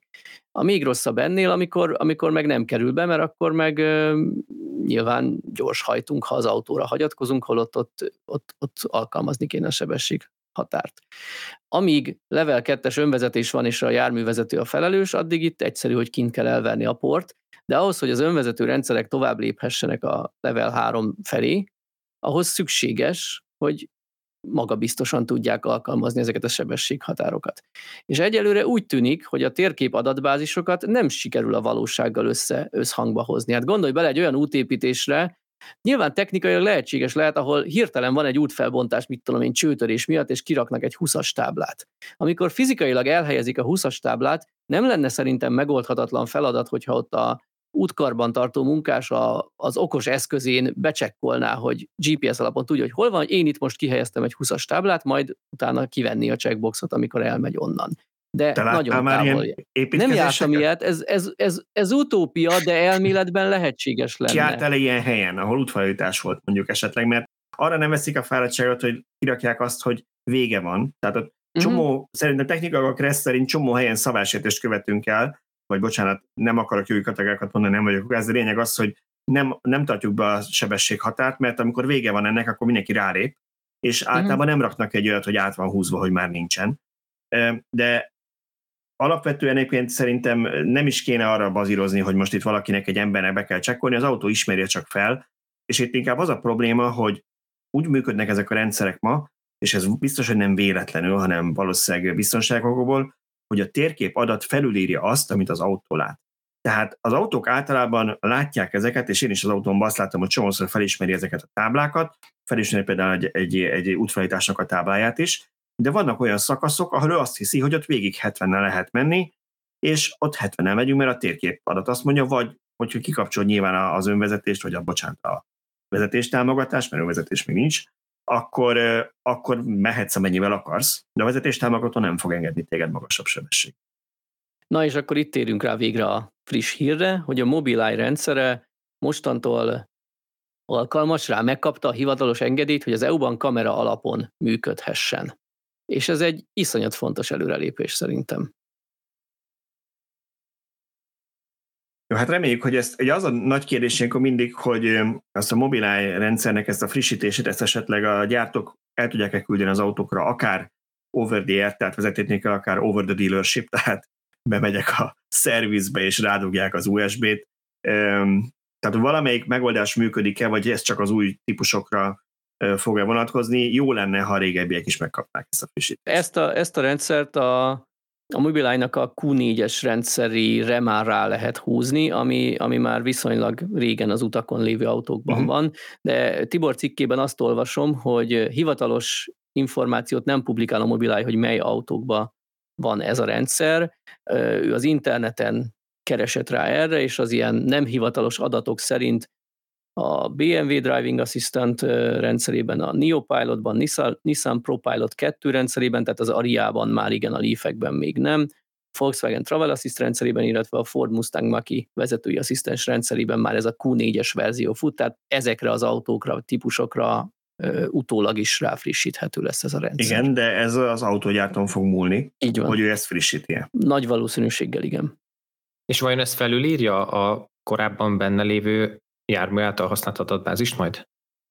Azt, ahogy működik? Hát én úgy gondolom, hogy igen, mert valószínűleg, ahogy Balázs is mondta, az autó most is tudja, csak most ugye két adatot kap az autó, lát valamit a kamerával, meg kap valamit a térképből, és eddig a térképet részesítette előnyben, most pedig, ha ez a frissítés lejön, és a gyártó úgy dönt, hogy alkalmazza, vagy nem tudom, esetleg a járművezetőnek kell itt valami ökszeptet nyomni erre, akkor onnantól ő a térképadatot fogja másodlagos infónak tekinteni, és ha lát valamit, akkor azt szerint fog dönteni. Igen, ez lenne logikus, nagyon kíváncsi. De ez vagyunk. csak az én logikám, persze. Központi adatbázis nélkül nagyon nehezen lesz megvalósítható, vagy valamilyen egységes rendszerbe ez olyan szempontból tovább fogja komplikálni a, a közlekedést, hogy ugye most is tehát egyrészt nem mindegyik autó fogja tudni jó sokáig, másrészt eleve kikapcsolható, és ahogy ti is mondtátok, például a Makiban is van egy olyan, ott az MH, nem, az M0-as Dunahídnál az M5-ös irányából az M1, M7 felé, ahol valamiért minden alkalommal, amikor megyek át a hídon, egész egyszerűen besatuzik. Tehát, hogy ott a hídfelújítás kapcsán van egy 70-es tábla, már réges-rég nincs ott, réges-rég feloldották, de hogyha te ott tempomattal mész, tehát aktiválva van a, az adaptív tempomat, akkor hiába mégy a belső sávba, az autó egész egyszerűen nyom egy satut, ami egy 110-es korlátozásnál, ahol valljuk be mindenki 120-130-al megy, hirtelen az autó visszavesz 70-re, a, az ez egész egyszerűen balesetveszélyes. Ami azért problémás, mert hogy az autópályán azért előfordulhatnak olyan helyzetek, amikor muszáj vagy egy, egy orsítanod, Balázsjal Prágából hazafelé volt egy meglehetősen fűtött, forró hangulatú beszélgetésünk ennek kapcsán, akkor felhívtam a figyelmét arra a Kressz szabályra, hogy alapvetően ha te ha te nem engeded el a mögötted gyorsabban haladó járművet, akkor mindenféleképpen szabálytalan, tehát hogy te követted el az első védséget a Kressz ellen, akkor is, hogyha mögötted ő 200-zal megy, most mi van abban az esetben, hogyha ez a rendszer nekem aktív, rá akarok lépni a gázpedára, ez a level 2-es önvezetésnél még simán engedi, de az új rendszerben, hogyha ő már pedig azt mondja, itt maximum 130, nem fogja engedni.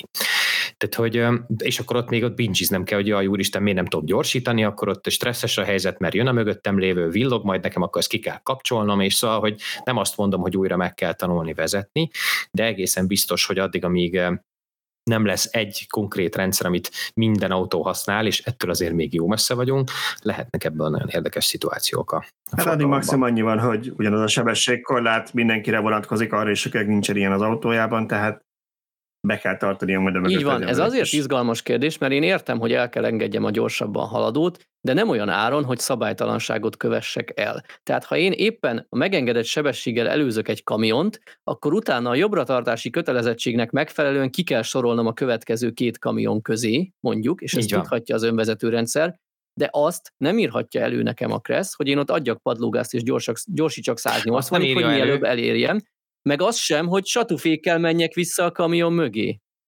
Igen, de azzal már szabálytalan vagy, ha nem engeded el, és nem tudsz fékezés nélkül visszamenni a kamion mögé, mert a kamionok maximum 90-nel mennek, te még 130-at, mindenképpen 40 km per sebességet kell hirtelen elvesztened, miközben a sekedben jönnek, és azzal már, ha viszont nem mégy ki, már önmagában szabálytalanságot követsz. Hát épp ezért kell befejezzem a folyamatban lévő előzést, és a adott kamion vagy bárki elé ki kell soroljak, és, és úgy kell elengednem. Nekem ez tűnik logikusnak, és azért a, a Crest az ilyen szempontból nem fekete vagy fehér, hiába van leírva egy ilyen szabály, hogy el kell engednem, nyilván nem olyan áron kell elengednem, hogy én baleset veszélyes helyzetet teremtsek egy satufékezés, hogy visszamegyek mögé, vagy szabálysértést kövessek el azzal, hogy gyors hajtok, hogy minél előbb elengedjem.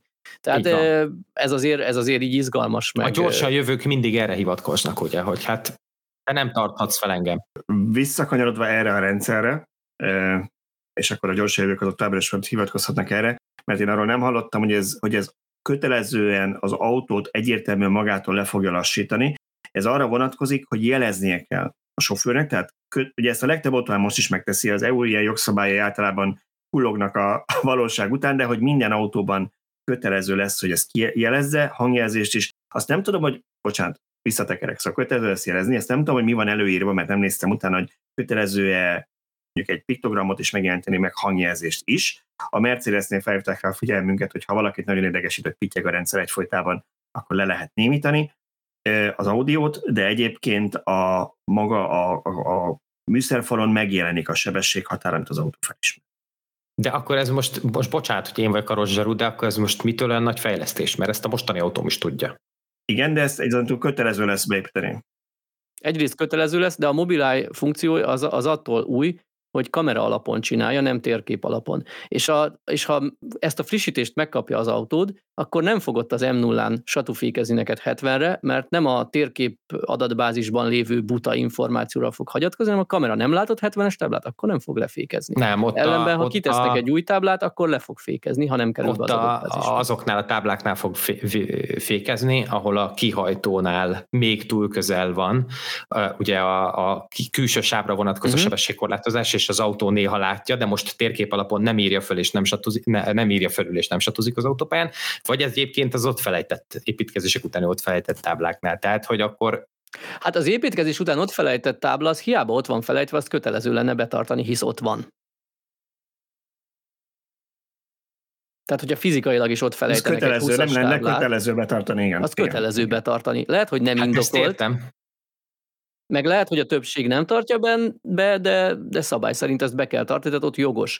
Az, hogyha mondjuk a felhajtóra vonatkozik, és az autó rendszere azt hiszi, hogy az az adott útra vonatkozik, az ember pedig ebben ügyesebb és jobban meg tudja különböztetni, hát az meg a rendszer hibája, a mobilá oldja meg, hogy el tudja különíteni, hogy mire vonatkozik, melyik sávra vonatkozik. Az M5-ösnek a Budapest felé vezető, bevezető szakaszán, ahol van az a kétszer három sávos, már 130 vagy még 130-as rész, ugye, és aztán vannak ugye kívül azok a dupla sávok, Igen. ahol ki lehet kanyarodni.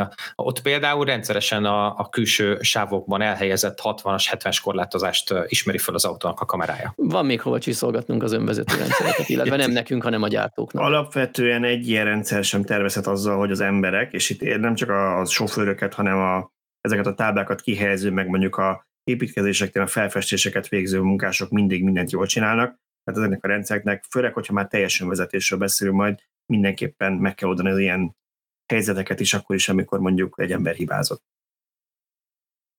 Hát jó, meglátjuk, hogy hány autó kapja meg ezt a frissítést, meg hogy ez mennyire fog jól működni a valóságban, de biztos, hogy benne le fogjuk tesztelni, ismerve Tibort, ahogy ez elérhető, ezt le fogja tesztelni. Beszéljünk akkor új autókról, autó bemutatókról. Szöcske, neked sikerült olyan exkluzív sajtópremierre elmenned, ami egy nappal előtte már, ha jól sejtem, az egész lakosságnak elérhető volt, majd másnap a sajtó munkásainak is, ezt nem tudom a volvo hogy sikerült így megszervezni, de lenne ezen mit csiszolni. viszont te elmentél és szorgalmasan lefotózgattál az EX30-at, mi az első benyomásod az autóról járó helyzet? Hát nem is tudom, hogy merjem vagy nem merjem mondani, az EX30 az, az kicsit Teslás. Ez mit jelent? Ez azt jelenti, hogy nincs a kormány előtt műszerfal kijelző, egy középső képernyőn oldanak meg mindent, egy ilyen 12,3 szoros függőleges képarányú képernyőről oldanak meg mindent, számos funkciót, de például még az ilyen 45 fokban döntött indukciós mobiltelefon töltő, amit a képernyő alá le tudsz helyezni, én már mintha azt is láttam volna valahol. Véletlen beesés. E, igen, szóval sok ilyen, sok ilyen érzés érzés volt benne, de ez inkább a technikai oldal. És én erre azt mondom, hogy ha valami jó és bevált, és szeretik az emberek, akkor azt nem szígyen le, eltanulni, lemásolni, és kicsit itt, itt talán szerepe lehet annak, hogy ez, ez egy Gili alapokon, Gili, Gili, nem is tudom, hogy kell mondani, tehát a Volvo kínai partnere alapjain nyugvó modell, de azért, ha megnézzük az autót, akkor azért, azért abszolút Volvo. Tehát rengeteg olyan dolgot is megkapott. Ami miatt ezt nagyon fel fogja kavarni szerintem az állóvizet, az az ár, minőség, elérhetőség hármas. Jelenleg erről az autóról elmondták, hogy már 100 fölött van a megrendelések száma úgy, hogy, hogy ezeket úgy rendelték meg, hogy csak fotón látták az autót Magyarországon. Szerintem ez soknak nevezhető. 14,5 milliótól indul, és ilyen 21 néhányig megy egyébként. Hátsó kerekes, összkerekes, többféle verzióban kapható, de minden nem mondok el, mert majd mindenki nézze meg a cikket. Tényleg a saját benyomásaimra próbálok hagyatkozni. Nagyon jó, minőségi az autó, bár például a műanyagokon látszik, hogy a Volvo zászlójára tűzte a fenntarthatóságot is, tehát igyekszik újra hasznosítható Igen, mesélj nekünk erről, bocsánat, amit látunk a képeken, az audio hallgató kedvére elmondom, hogy itt egy olyan utastér borítás van, ahol normál esetben műanyagot vagy kárpét látsz, kárpétot látsz, nem mindenhol, mert mondjuk a ajtó nyitó vagy a kartámasz az mondjuk ilyen műbőrnek tűnik, de egy ilyen, hát ilyen mákos mintázatot, pontosabban fekete alapon ilyen fehér vagy inkább egy ilyen márvány konyhapultra emlékeztet. Ez micsoda, ez műanyag? Műanyag, igen, az alja alul-felül műanyag. A felső rész az abszolút igényes, tehát ahol nagyobb eséllyel megfogod, ahogy uh-huh. az ajtónyitó van. Ott ez inkább ilyen érdekes, tehát ez egy ilyen festés, nem tudom melyik autóban valahol már láttam ilyet, mintha így otthon festenél, és a egyik szín véletlenül ráfröcsköl, mert megráztad a korongecsetet, valami ilyen jellegű hatás. És egyébként szerintem ez jó, ez nekem tetszik, ez ilyen vidám, fiatalos jópofa. Alul viszont ilyen elég durva, rücskös műanyag van, hát az lehet a nagy százalékban újra hasznosított, de azt meg majd megmagyarázza magával, magában mindenki azzal, hogy, hogy ezzel védjük a környezetet, és ennek ilyennek kell lenni, és nekem amúgy ezzel alapvetően nincs bajom. Amit, amit fogdosol, amivel érintkezel, a kormány, az ülések, az abszolút illik egy Volvo-ba. A bört teljes mértékben elhagyták a mai kor elvárásainak megfelelően, de a, de a kárpitok ettől függetlenül tök igényesek. És ami Tudtam, de nem sejtettem, viszonylag meglepett, hogy azért ez egy kis, viszonylag kis autó. A B-SUV szegmensbe érkezik ez a Volvo, ahol igazából ilyen prémium kategóriában nincsenek igazán versenytársai. A, a Mini Cooper elektromos változatát lehetne, mint prémium modell versenytársnak sorolni, de az kisebb. Tehát a Stellantisnak vannak 2008 Opel Mokka és hasonló típusai, ami úgy méretben stimmel hozzá, de azok meg inkább a, a tömegpiacra lőnek. És az az érdekes benne, hogy ha az árazást is hozzávesszük, hogy legalábbis ha az induló árat is hozzávesszük, akkor nem sokkal drágább ez a Volvo, tehát meg tudom érteni, hogy már több mint száz darabot eladtak belőle látatlanban. Jövő évben indul egyébként a, a kiszállítás, idén most valahogy nyár végén elkezdik a gyártást Kínában, és azt mondták, hogy ilyen körülbelül 500 darabra számítanak belőle tehát hogy a magyar, magyar kvóta az, az így ekkörül lesz, és szerintem nem is lehetetlen, hogy ezt el fogják adni belőle. Én annyiban egészenem ki, amit mondasz, hogy szerintem ennek az autónak nincs versenytársa. És ennyi pont. Tehát ennyi mm-hmm. pénzért, 14,5 millió forintért, eleve az, hogy egy Volvo, aminek van egy prestige, egy image kapsz, hogy az valójában milyen, azt nyilván majd ki kell próbálni, de azokkal a műszaki paraméterrel, amiket mutattak, ennek szerintem nincs versenytársa. Tehát ez olyan szinten le fogja tarolni a piacot, hogy amennyit tudnak ide szállítani, vagy Európába, annyit el fognak adni belőle. Így van. Még nagyon röviden megemlíteném, hogy volt egy másik Volvo bemutató is, ez ugye a Volvo Igen, legkisebb a másik autója, vége. és a Spektrum másik vége, az zászlóshajó, az EX90, ami vagy 10 centivel hosszabb, mint a jelenlegi legnagyobb Volvo, az XC90-es, ami még hagyományos hajtással fut a flottában. Ebből készül hétüléses verzió is, ami engem személyes érintettség miatt is kifejezetten érdekelt. Hát erről azt tudom mondani, hogy nagy, hatalmas nagy, gigantikusan nagy, nyilván látszik rajta, hogy, hogy miről van szó.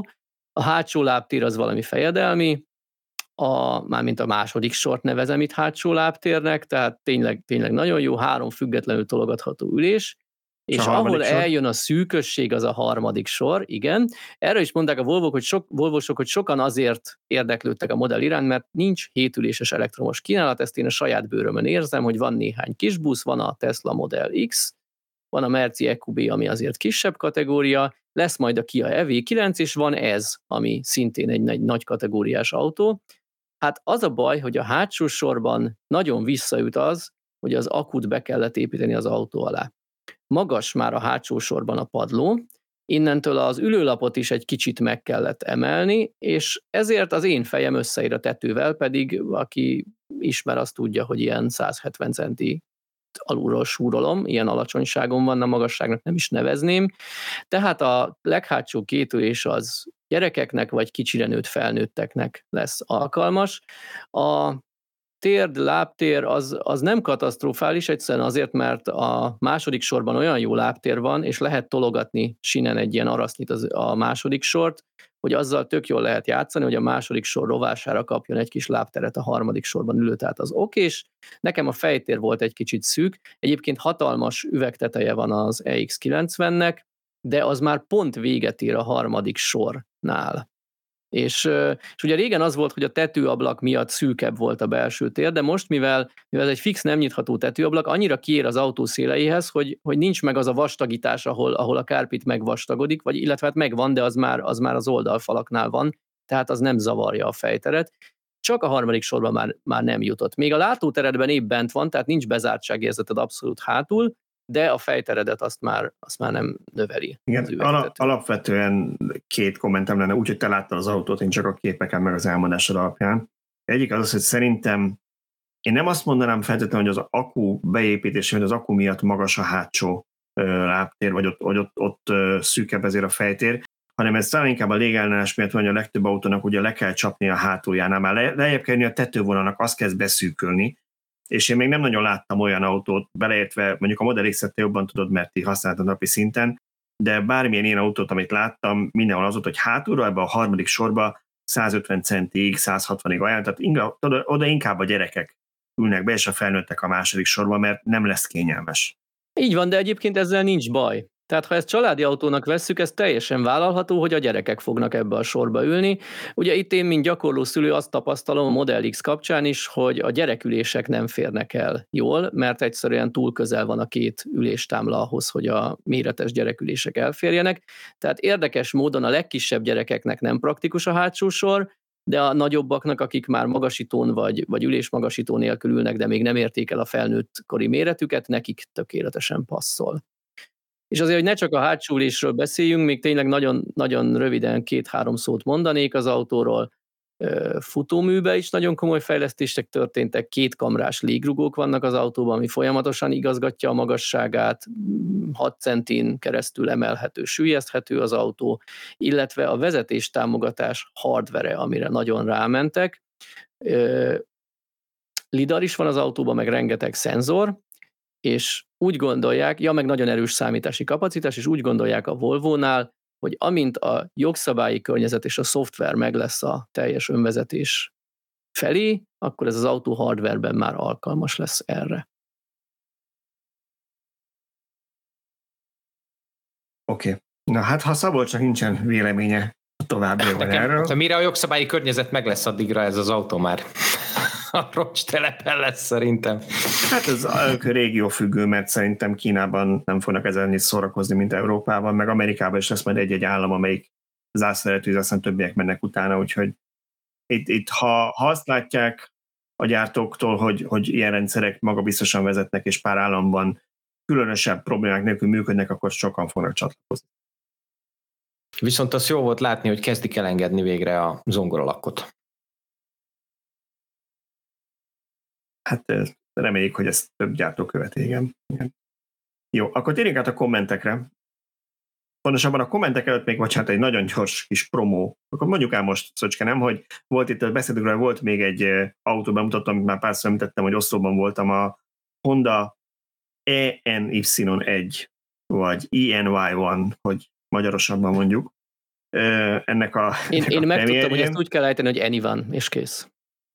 Én a Hondának a Magyarország vezetővel beszéltem, és azt mondta, hogy nem így kell ejteni, hogy Anyone. Én is, Akkor én ez is, fél, félre vezető info igen, a neten. Ez, ez pár ember hívja így, és jól hangzik, meg lenne még valami másodlagos jelentése is, hogy kvázi bárkinek, vagy mindenkinek az autó, de nem.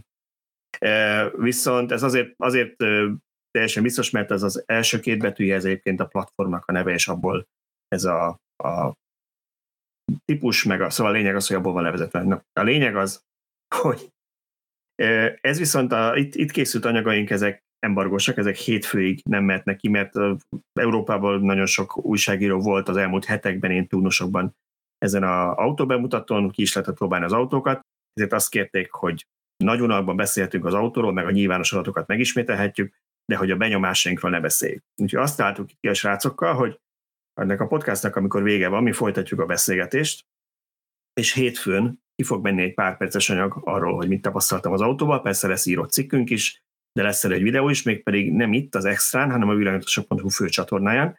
Úgyhogy itt érdekel, hogy mit tapasztaltam ebben az új Hondában, és mi a véleményem a Hondának az új elektromos platformjáról és autójáról, az a hétfőn felkeresi a világítosok.hu-nak a fő YouTube csatornáját, akkor ott megtalálja erről És akkor most jönnek a kommentek. Ugye múlt héten nem is tudom, mi volt pontosan a, a témja, igen, az, hogy eltűnő százalékokáról beszéltünk talán Szöcske a te autód Így van. kapcsán, és valaki azt írta, hogy ő is tapasztalt ilyet, hogy eltűnt százalék, de ő nála pont pontosan, hogy nem az volt a százalék, amikor lerakta az autót, de nála emelkedett a töltöttség, mire visszament az autóhoz, és hogy általában szerint azért van, mert balanszol az autó álló helyzetben, tehát az akkumulátor cellák közötti különbséget, feszültségkülönbséget próbálják kiegyenlíteni, ami eltéréseket okozhat, én azért ezt egy picit nehezen hiszem, hogy ez 7%-nyi eltérést tud okozni. Igen, én is, én is a mennyiséggel, a mértékkel nem vagyok kibékülve. Kaptam ilyen hivatalos helyről származó, de nem hivatalosan megkapott információt is az autóról, nem tudom ezt burkoltabban mondani, úgyhogy senkinek ne, nehogy kellemetlensége származzon ebből és az lehet egy hivatalos magyarázat arra, hogy én ezt nem is tiszt, titkoltam, hogy használom például a Tesla Fi, Tesla Fi, nem tudom, hogy kell hivatalosan mondani, third party alkalmazást, ami, aminek van egy olyan mellékhatása, hogy ébren tarthatja az autót. És ha ha ez így látszik, és már pedig látszik a logokban, hogy valaki ébrezgeti az autót, akkor ha én most bevennék ezzel a szervizbe, hogy eltűnt 7% az autó akujából nézzenek utána, akkor rögtön az lenne a válasz, hogy felteszik a kezüket, ébren tartja az autót a Tesla fáj, és akkor emiatt nem tud elmenni aludni, emiatt van egy megnövekedett fogyasztás. És én ezt a magyarázatot amúgy tök el tudnám fogadni, ha ilyen mondjuk egy százalékról lett volna szó, hogy nem tudott elaludni az autó de azért ez a 7% a Tesla Fi szerint 3,5 kWh 15 perc alatt, ez azért nekem soknak tűnik, még, még akkor is, ha egy komolyabb fogyasztású rendszer működött, azt látom, hogy utastér nem klímázott, de, de nem vagyok jogosult supportra, hogyha ilyen third party applikációkat alkalmazok, mert hogy ez, ezzel egyszerűen rövidre zárható, hogy hát biztos az az oka. Szóval én örülök neki, hogy megkaptad a nem hivatalos bullshit választ, mert ezt máshogy nem tudom minősíteni. Tehát ez, és abban sem biztos, hogy nem vagy jogosult supportra, mert, mert ezt így persze egy be lehet nyögni, de valószínűleg nem állná meg semmi jogú fórumon a helyét, mert hogy, mert hogy ugye a Tesla Fit vagy Tesla Fight ezrek használják. Én is használom fontosan, soha még ilyet nem tapasztaltam az autón, tehát igen, valóban néha ránéz a kocsira, és ugyanúgy, hogy ha a telefonos applikációt sokat nyomkodod, és néha rá nézel a kocsira, akkor az felébreszti az autót, és olyankor Nyilván ennek van elektromos áramfogyasztása, de 7%-ról beszélünk. Vagy mondtad, 3,5 kWh-ról. Nem. Tehát ez, ez, ez nem egy elfogadható válasz. Ha, ha én erről hivatalosan szervizhez szeretnék fordulni, akkor az lenne a megoldás, hogy kikapcsolom a Tesla Fight, vagy akár a teljes mobilos elérést, megvárom, hogy újra következzen be egy hasonló eset, és akkor akkor mehetnék, és akkor tudnának ők tovább menni és elemezgetni ezzel kapcsolatban. Minden esetre köszönöm, hogy foglalkoztaknak a problémámmal ezúton is, és köszönöm a választ is, még akkor is, hogyha ha nem száz százalékban vagyok meggyőzve, hogy a, a third party applikáció miatt merül le az autó. Én, én nulla százalékban vagyok meggyőzve, Szöcske, ha segít neked az együttérzésem. Oké, okay, következő, következő, következő, igen. Bocsánat, Szabolcs akartál, de neked tűnik el bármi a makiban semmi nem tűnik el. Nem használsz ezt Nagyon a biztos azért. Nem használok ma, ma, Makifit. Makifi nincsen? Makifit. Biztos azért. Sok ember a töltési mézéré miatt nem vesz villanyautót, ha megtudja, hogy lehet tölteni simán bankkártya fizetés, jaj, jaj, jaj, milyen témát vagyunk. Jó. Ha lehet tölteni simán, simán bankkártya fizetéssel, minden töltő, nem csak az applikáció alapján, én úgy gondolom, többek mernek majd belevágni a villanyt a vásárlásba, és végül is ez a cél, nem? Vagy a hidrogénautóban, mert ugye a hidrogéntöltő lesz majd bankkártyás. Nagyon rossz vagy ma Nekem azért rossz. tetszik ez a megközelítés, mert ahogy beszéltünk arról, hogy kell pszichológiailag az embereknek, hogy legyen három perces töltés, legyen ezer kilométeres hatótáv, utána majd nem azt veszi meg, mert drága, ugyanúgy kell, hogy legyen bankkártya olvasó, de ezt így el tudom fogadni, hogy a többség azt mondja, hogy már pedig addig én nem merek villanyautóra váltani, még nem tudok készpénzzel vagy bankkártyával fizetni a töltőn, lehet, hogy ez elég lenne olyan, mint a liftben, tudod, az ajtózáró gomb, hogy nincs is bekötve, tehát ott lenne egy ilyen placebo PayPass leolvasó, de valójában pont elromolna, hogyha egy évben egyszer valaki használni akarja. Szerintem azok úgyis pont el fognak mindig romlani, hogyha ezzel nem lesz probléma a része. Kérjél egy RFID chipet, és akkor amögött bankkártya van. De egyébként meg fejlesztik a plug-in charge-ot. Hát ha, ha mindenki azt mondja, hogy a Tesla rendszere ennyire jó, hát akkor mi az Istennek a bankkártya? Bedugom, és az autó meg az oszlop elrendezi egymást. Hát te tudod, mert a te autód is tudja ezt. Ionity legalábbis. I- igen. Tehát, tehát hogy pont nem, ezt kellene tehát, kiterjeszteni, és egy platformra hozni. Ahelyett, hogy előírjuk a kötelező bankkártya elfogadást, írjuk elő a töltőszolgáltatóknak és az autógyártóknak, hogy x éven belátható időn belül oldják meg a plug-in charge-et, és igenis, ha a Teslával egy Ionity töltőre fanyalodok, akkor ott is működjön, ha ahol megnyitják a Tesla töltőket, ott, ott is működjön, meg, meg legyen az alsóbb kategóriába is ez elérhető. És ehhez nem kell hardware. Tehát, hogy ez csak programozás kérdése. Az összes kocsi tudja. E, erről beszélgettünk múltkor, hogy, hogy nem tudjuk, hogy kell-e hozzá hardware, legyünk megengedőbbek, mert nyilván nem tudjuk. Én nem tudom elképzelni, hogy ez nem egy szoftveres történet, vagy hogy a nagy része ennek nem szoftveres történet, és de, de tegyük fel, hogy, hogy kell hozzá hardware. Ugye miről beszélünk az összes ilyen előírásnál? Nem azt mondja az EU se, hogy az összes meglévő töltőoszlopot fel kell szerelni utólag bankkártya olvasóval. Azt mondják, hogy a, azt hiszem idén vagy jövőre, már emlékszem, mit beszéltünk, mi volt a hatedő, július 1, nem, bocsánat, igen, az EU-ban be akarták vezetni, Norvégiában lépett életbe július 1 az EU-ban meg egy évet csúszik, úgy néz ki. De a lényeg az, hogy nem azt mondják, hogy, hogy visszamennek, hanem a július 1-től, amit a szolgáltató megrendel új töltőoszlopot, nem is a telepítésről beszélnek, csak a megrendeléséről, azoknak már tartalmazniuk kell. Ugyanígy mondhatnák azt, hogy rendben, a 2021. július 1-től eladott új autókra már alkalmazni kell azt, hogy ismeri a plug and kötelezőleg, és kötelezően létre kell hozni egy egységes központi adatbázist erre a szolgáltatóknak, hogy minden autó minden hálózaton tudja használni, mindenki a kedvenc szolgáltatójánál beregisztrálhat a bankkártyájával, ami neki szimpatikusan megbízik, és utána viszont minden szolgáltatónak keresztbe kasul működnie kéne ennek. Ez nem szifi, ez nem egy leküzdhetetlen akadály. Hát vagy a márkakártya ugyanerre megoldás, mert ha azt elhagyod, akkor azt ingyen pótolják, és akkor a márkakártyában is van egy RFID chip, és Igen, bármelyik de erről beszéltünk, nem kell kártya, nem kell RFID chip, nem kell készpénz, nem kell semmi. Bedugod és tölt. Így van. És ott a jó példa, tizen éve működik a Tesla-nál, néhány éve működik a Mercedesnél és a Fordnál. Én úgy tudom, hogy a küszöbön áll a Volkswagen csoportos autóknál is a rendszer bevezetése. Nyilván ez még csak egy szűkebb kör, mert Ionity és adott gyártó Tesla és saját töltő, de ezt kellene erőltetni és kiterjeszteni mindenre. Jó, következő kommentünk. Valaki azt mondta, hogy Tiborral maximálisan egyetértés. Tibor nincs itt, hogy most örüljön ennek. Tiborral maximálisan egyetértek abban, hogy a Supercharger-re tertett kártyavasó egyértelműen visszalépés a Teslának, hála már tíz éve létező bedugom és töltött teljesen automatikus rendszernek, és még egy eszközt, bankkártyát vagy telefon nem igénylő rendszerhez képest, bocsánat, kicsit komplikáltan fogalmazta meg a kommentet. Lényeg az, hogy visszalépésnek tekinti a hallgató, erre csak annyit mondanék, hogy szerintem ez egyetértünk, de hála Istennek nem arról van szó, hogy a Tesla nem használhatja a meglévő rendszerét a jövőben, csak kell, azokban az országból ez kötelező, kell, hogy tudja az oszlop ezt a bankkártya leolvasós történetet is, és egyébként a napokban olvastam, lehet tegnap, a napokban, hogy megnyílt a negyedik, Európában a negyedik új V4-es Supercharger Ausztriában egyébként, és ott már le is videózta valaki, hogy valóban benne van a bankkártya olvasó. És már működik is? Meg van nyitva azt nem, azt nem tudom, nincs, nincs annyira a külsősöknek. Úgyhogy egyelőre csak Teslások használják. Oda mindenképp el kell mennünk, hogyha ezt megnyitják külsősöknek. Sőt, neked kell oda elmenned Balázs egy nem Tesla is, kártyával tölteni. Igen, igen, igen, mindenképpen. Oké, okay. következő kommentünk. Igen, vagy Bocsánat, Gondoltam szétoffolom, mert most megnyitottam a, a Fordos applikációmat, és frissült, igen. és ezt figyeljétek. Plug and charge. Nem látjuk, nem látjuk, igen. Hoppá, hoppá. Van még egy Most cég, jól Az Aránál is működik, Arál Pulse, igen. Ugye nálunk nincs, de azért Európában van pár helyen. Tehát már, csak, már nem csak az Ionity.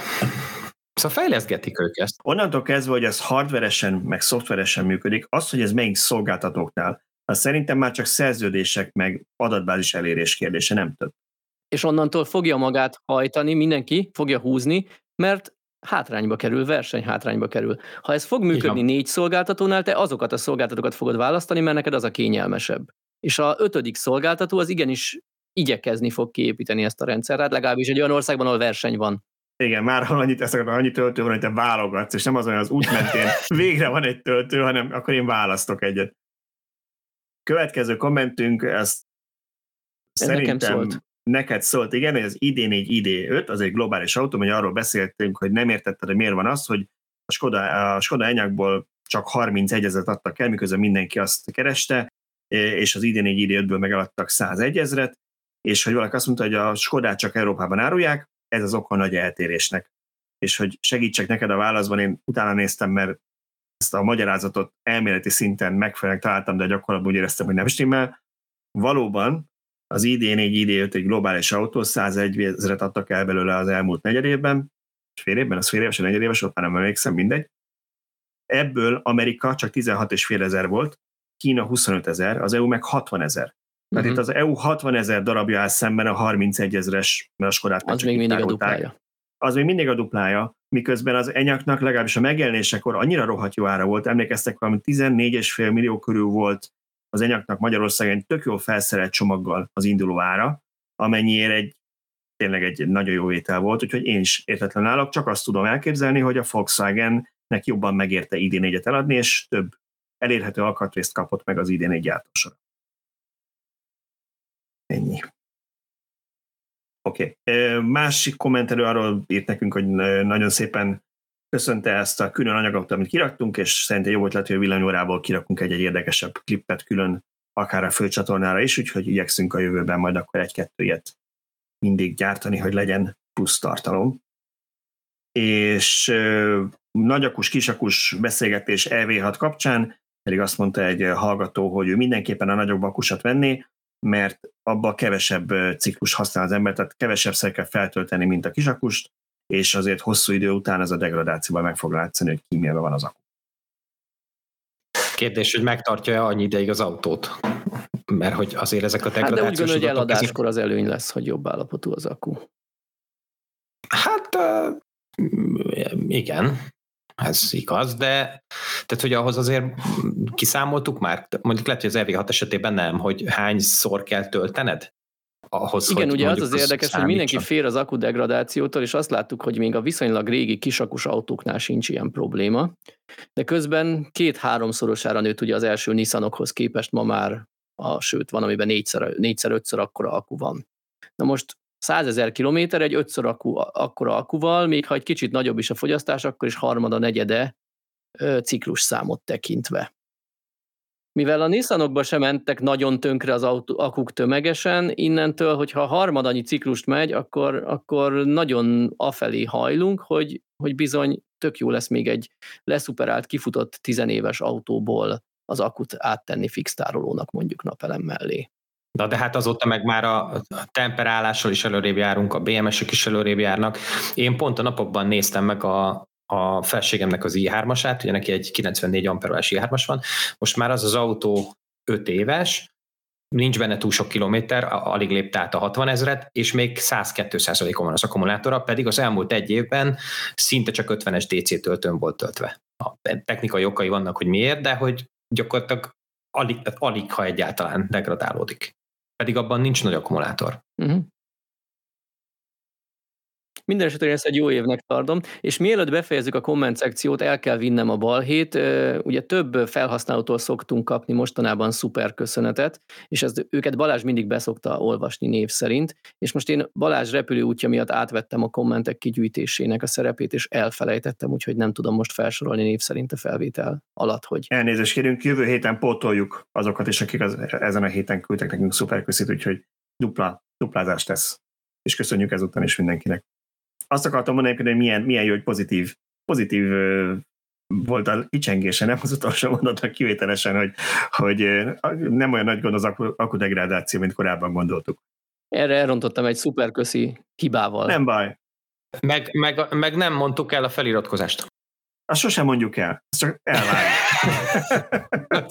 meg a csengő, meg a like, meg ezek. Igen, ezek. szóval mindenkinek felhívnánk a figyelmét, hogy amíg nem iratkozott fel a YouTube csatornánkra, tegye meg, lájkolja, kapcsolja be a csengőt. Kicsit komplikált ez most már YouTube-nál, nem elég csak feliratkozni meg a csengőt, meg ott is az, hogy minden videóról menjen, így csak egy-egy videó megy hetente, nem fogtok ettől megőrülni. Szóval viszont olyan érdekesen működik az algoritmus, hogy minél több helyen ez be van jelölve, minél több embernél megy a figyelmeztetés, annál több ember kap róla értesítést majd úgy egyébként is.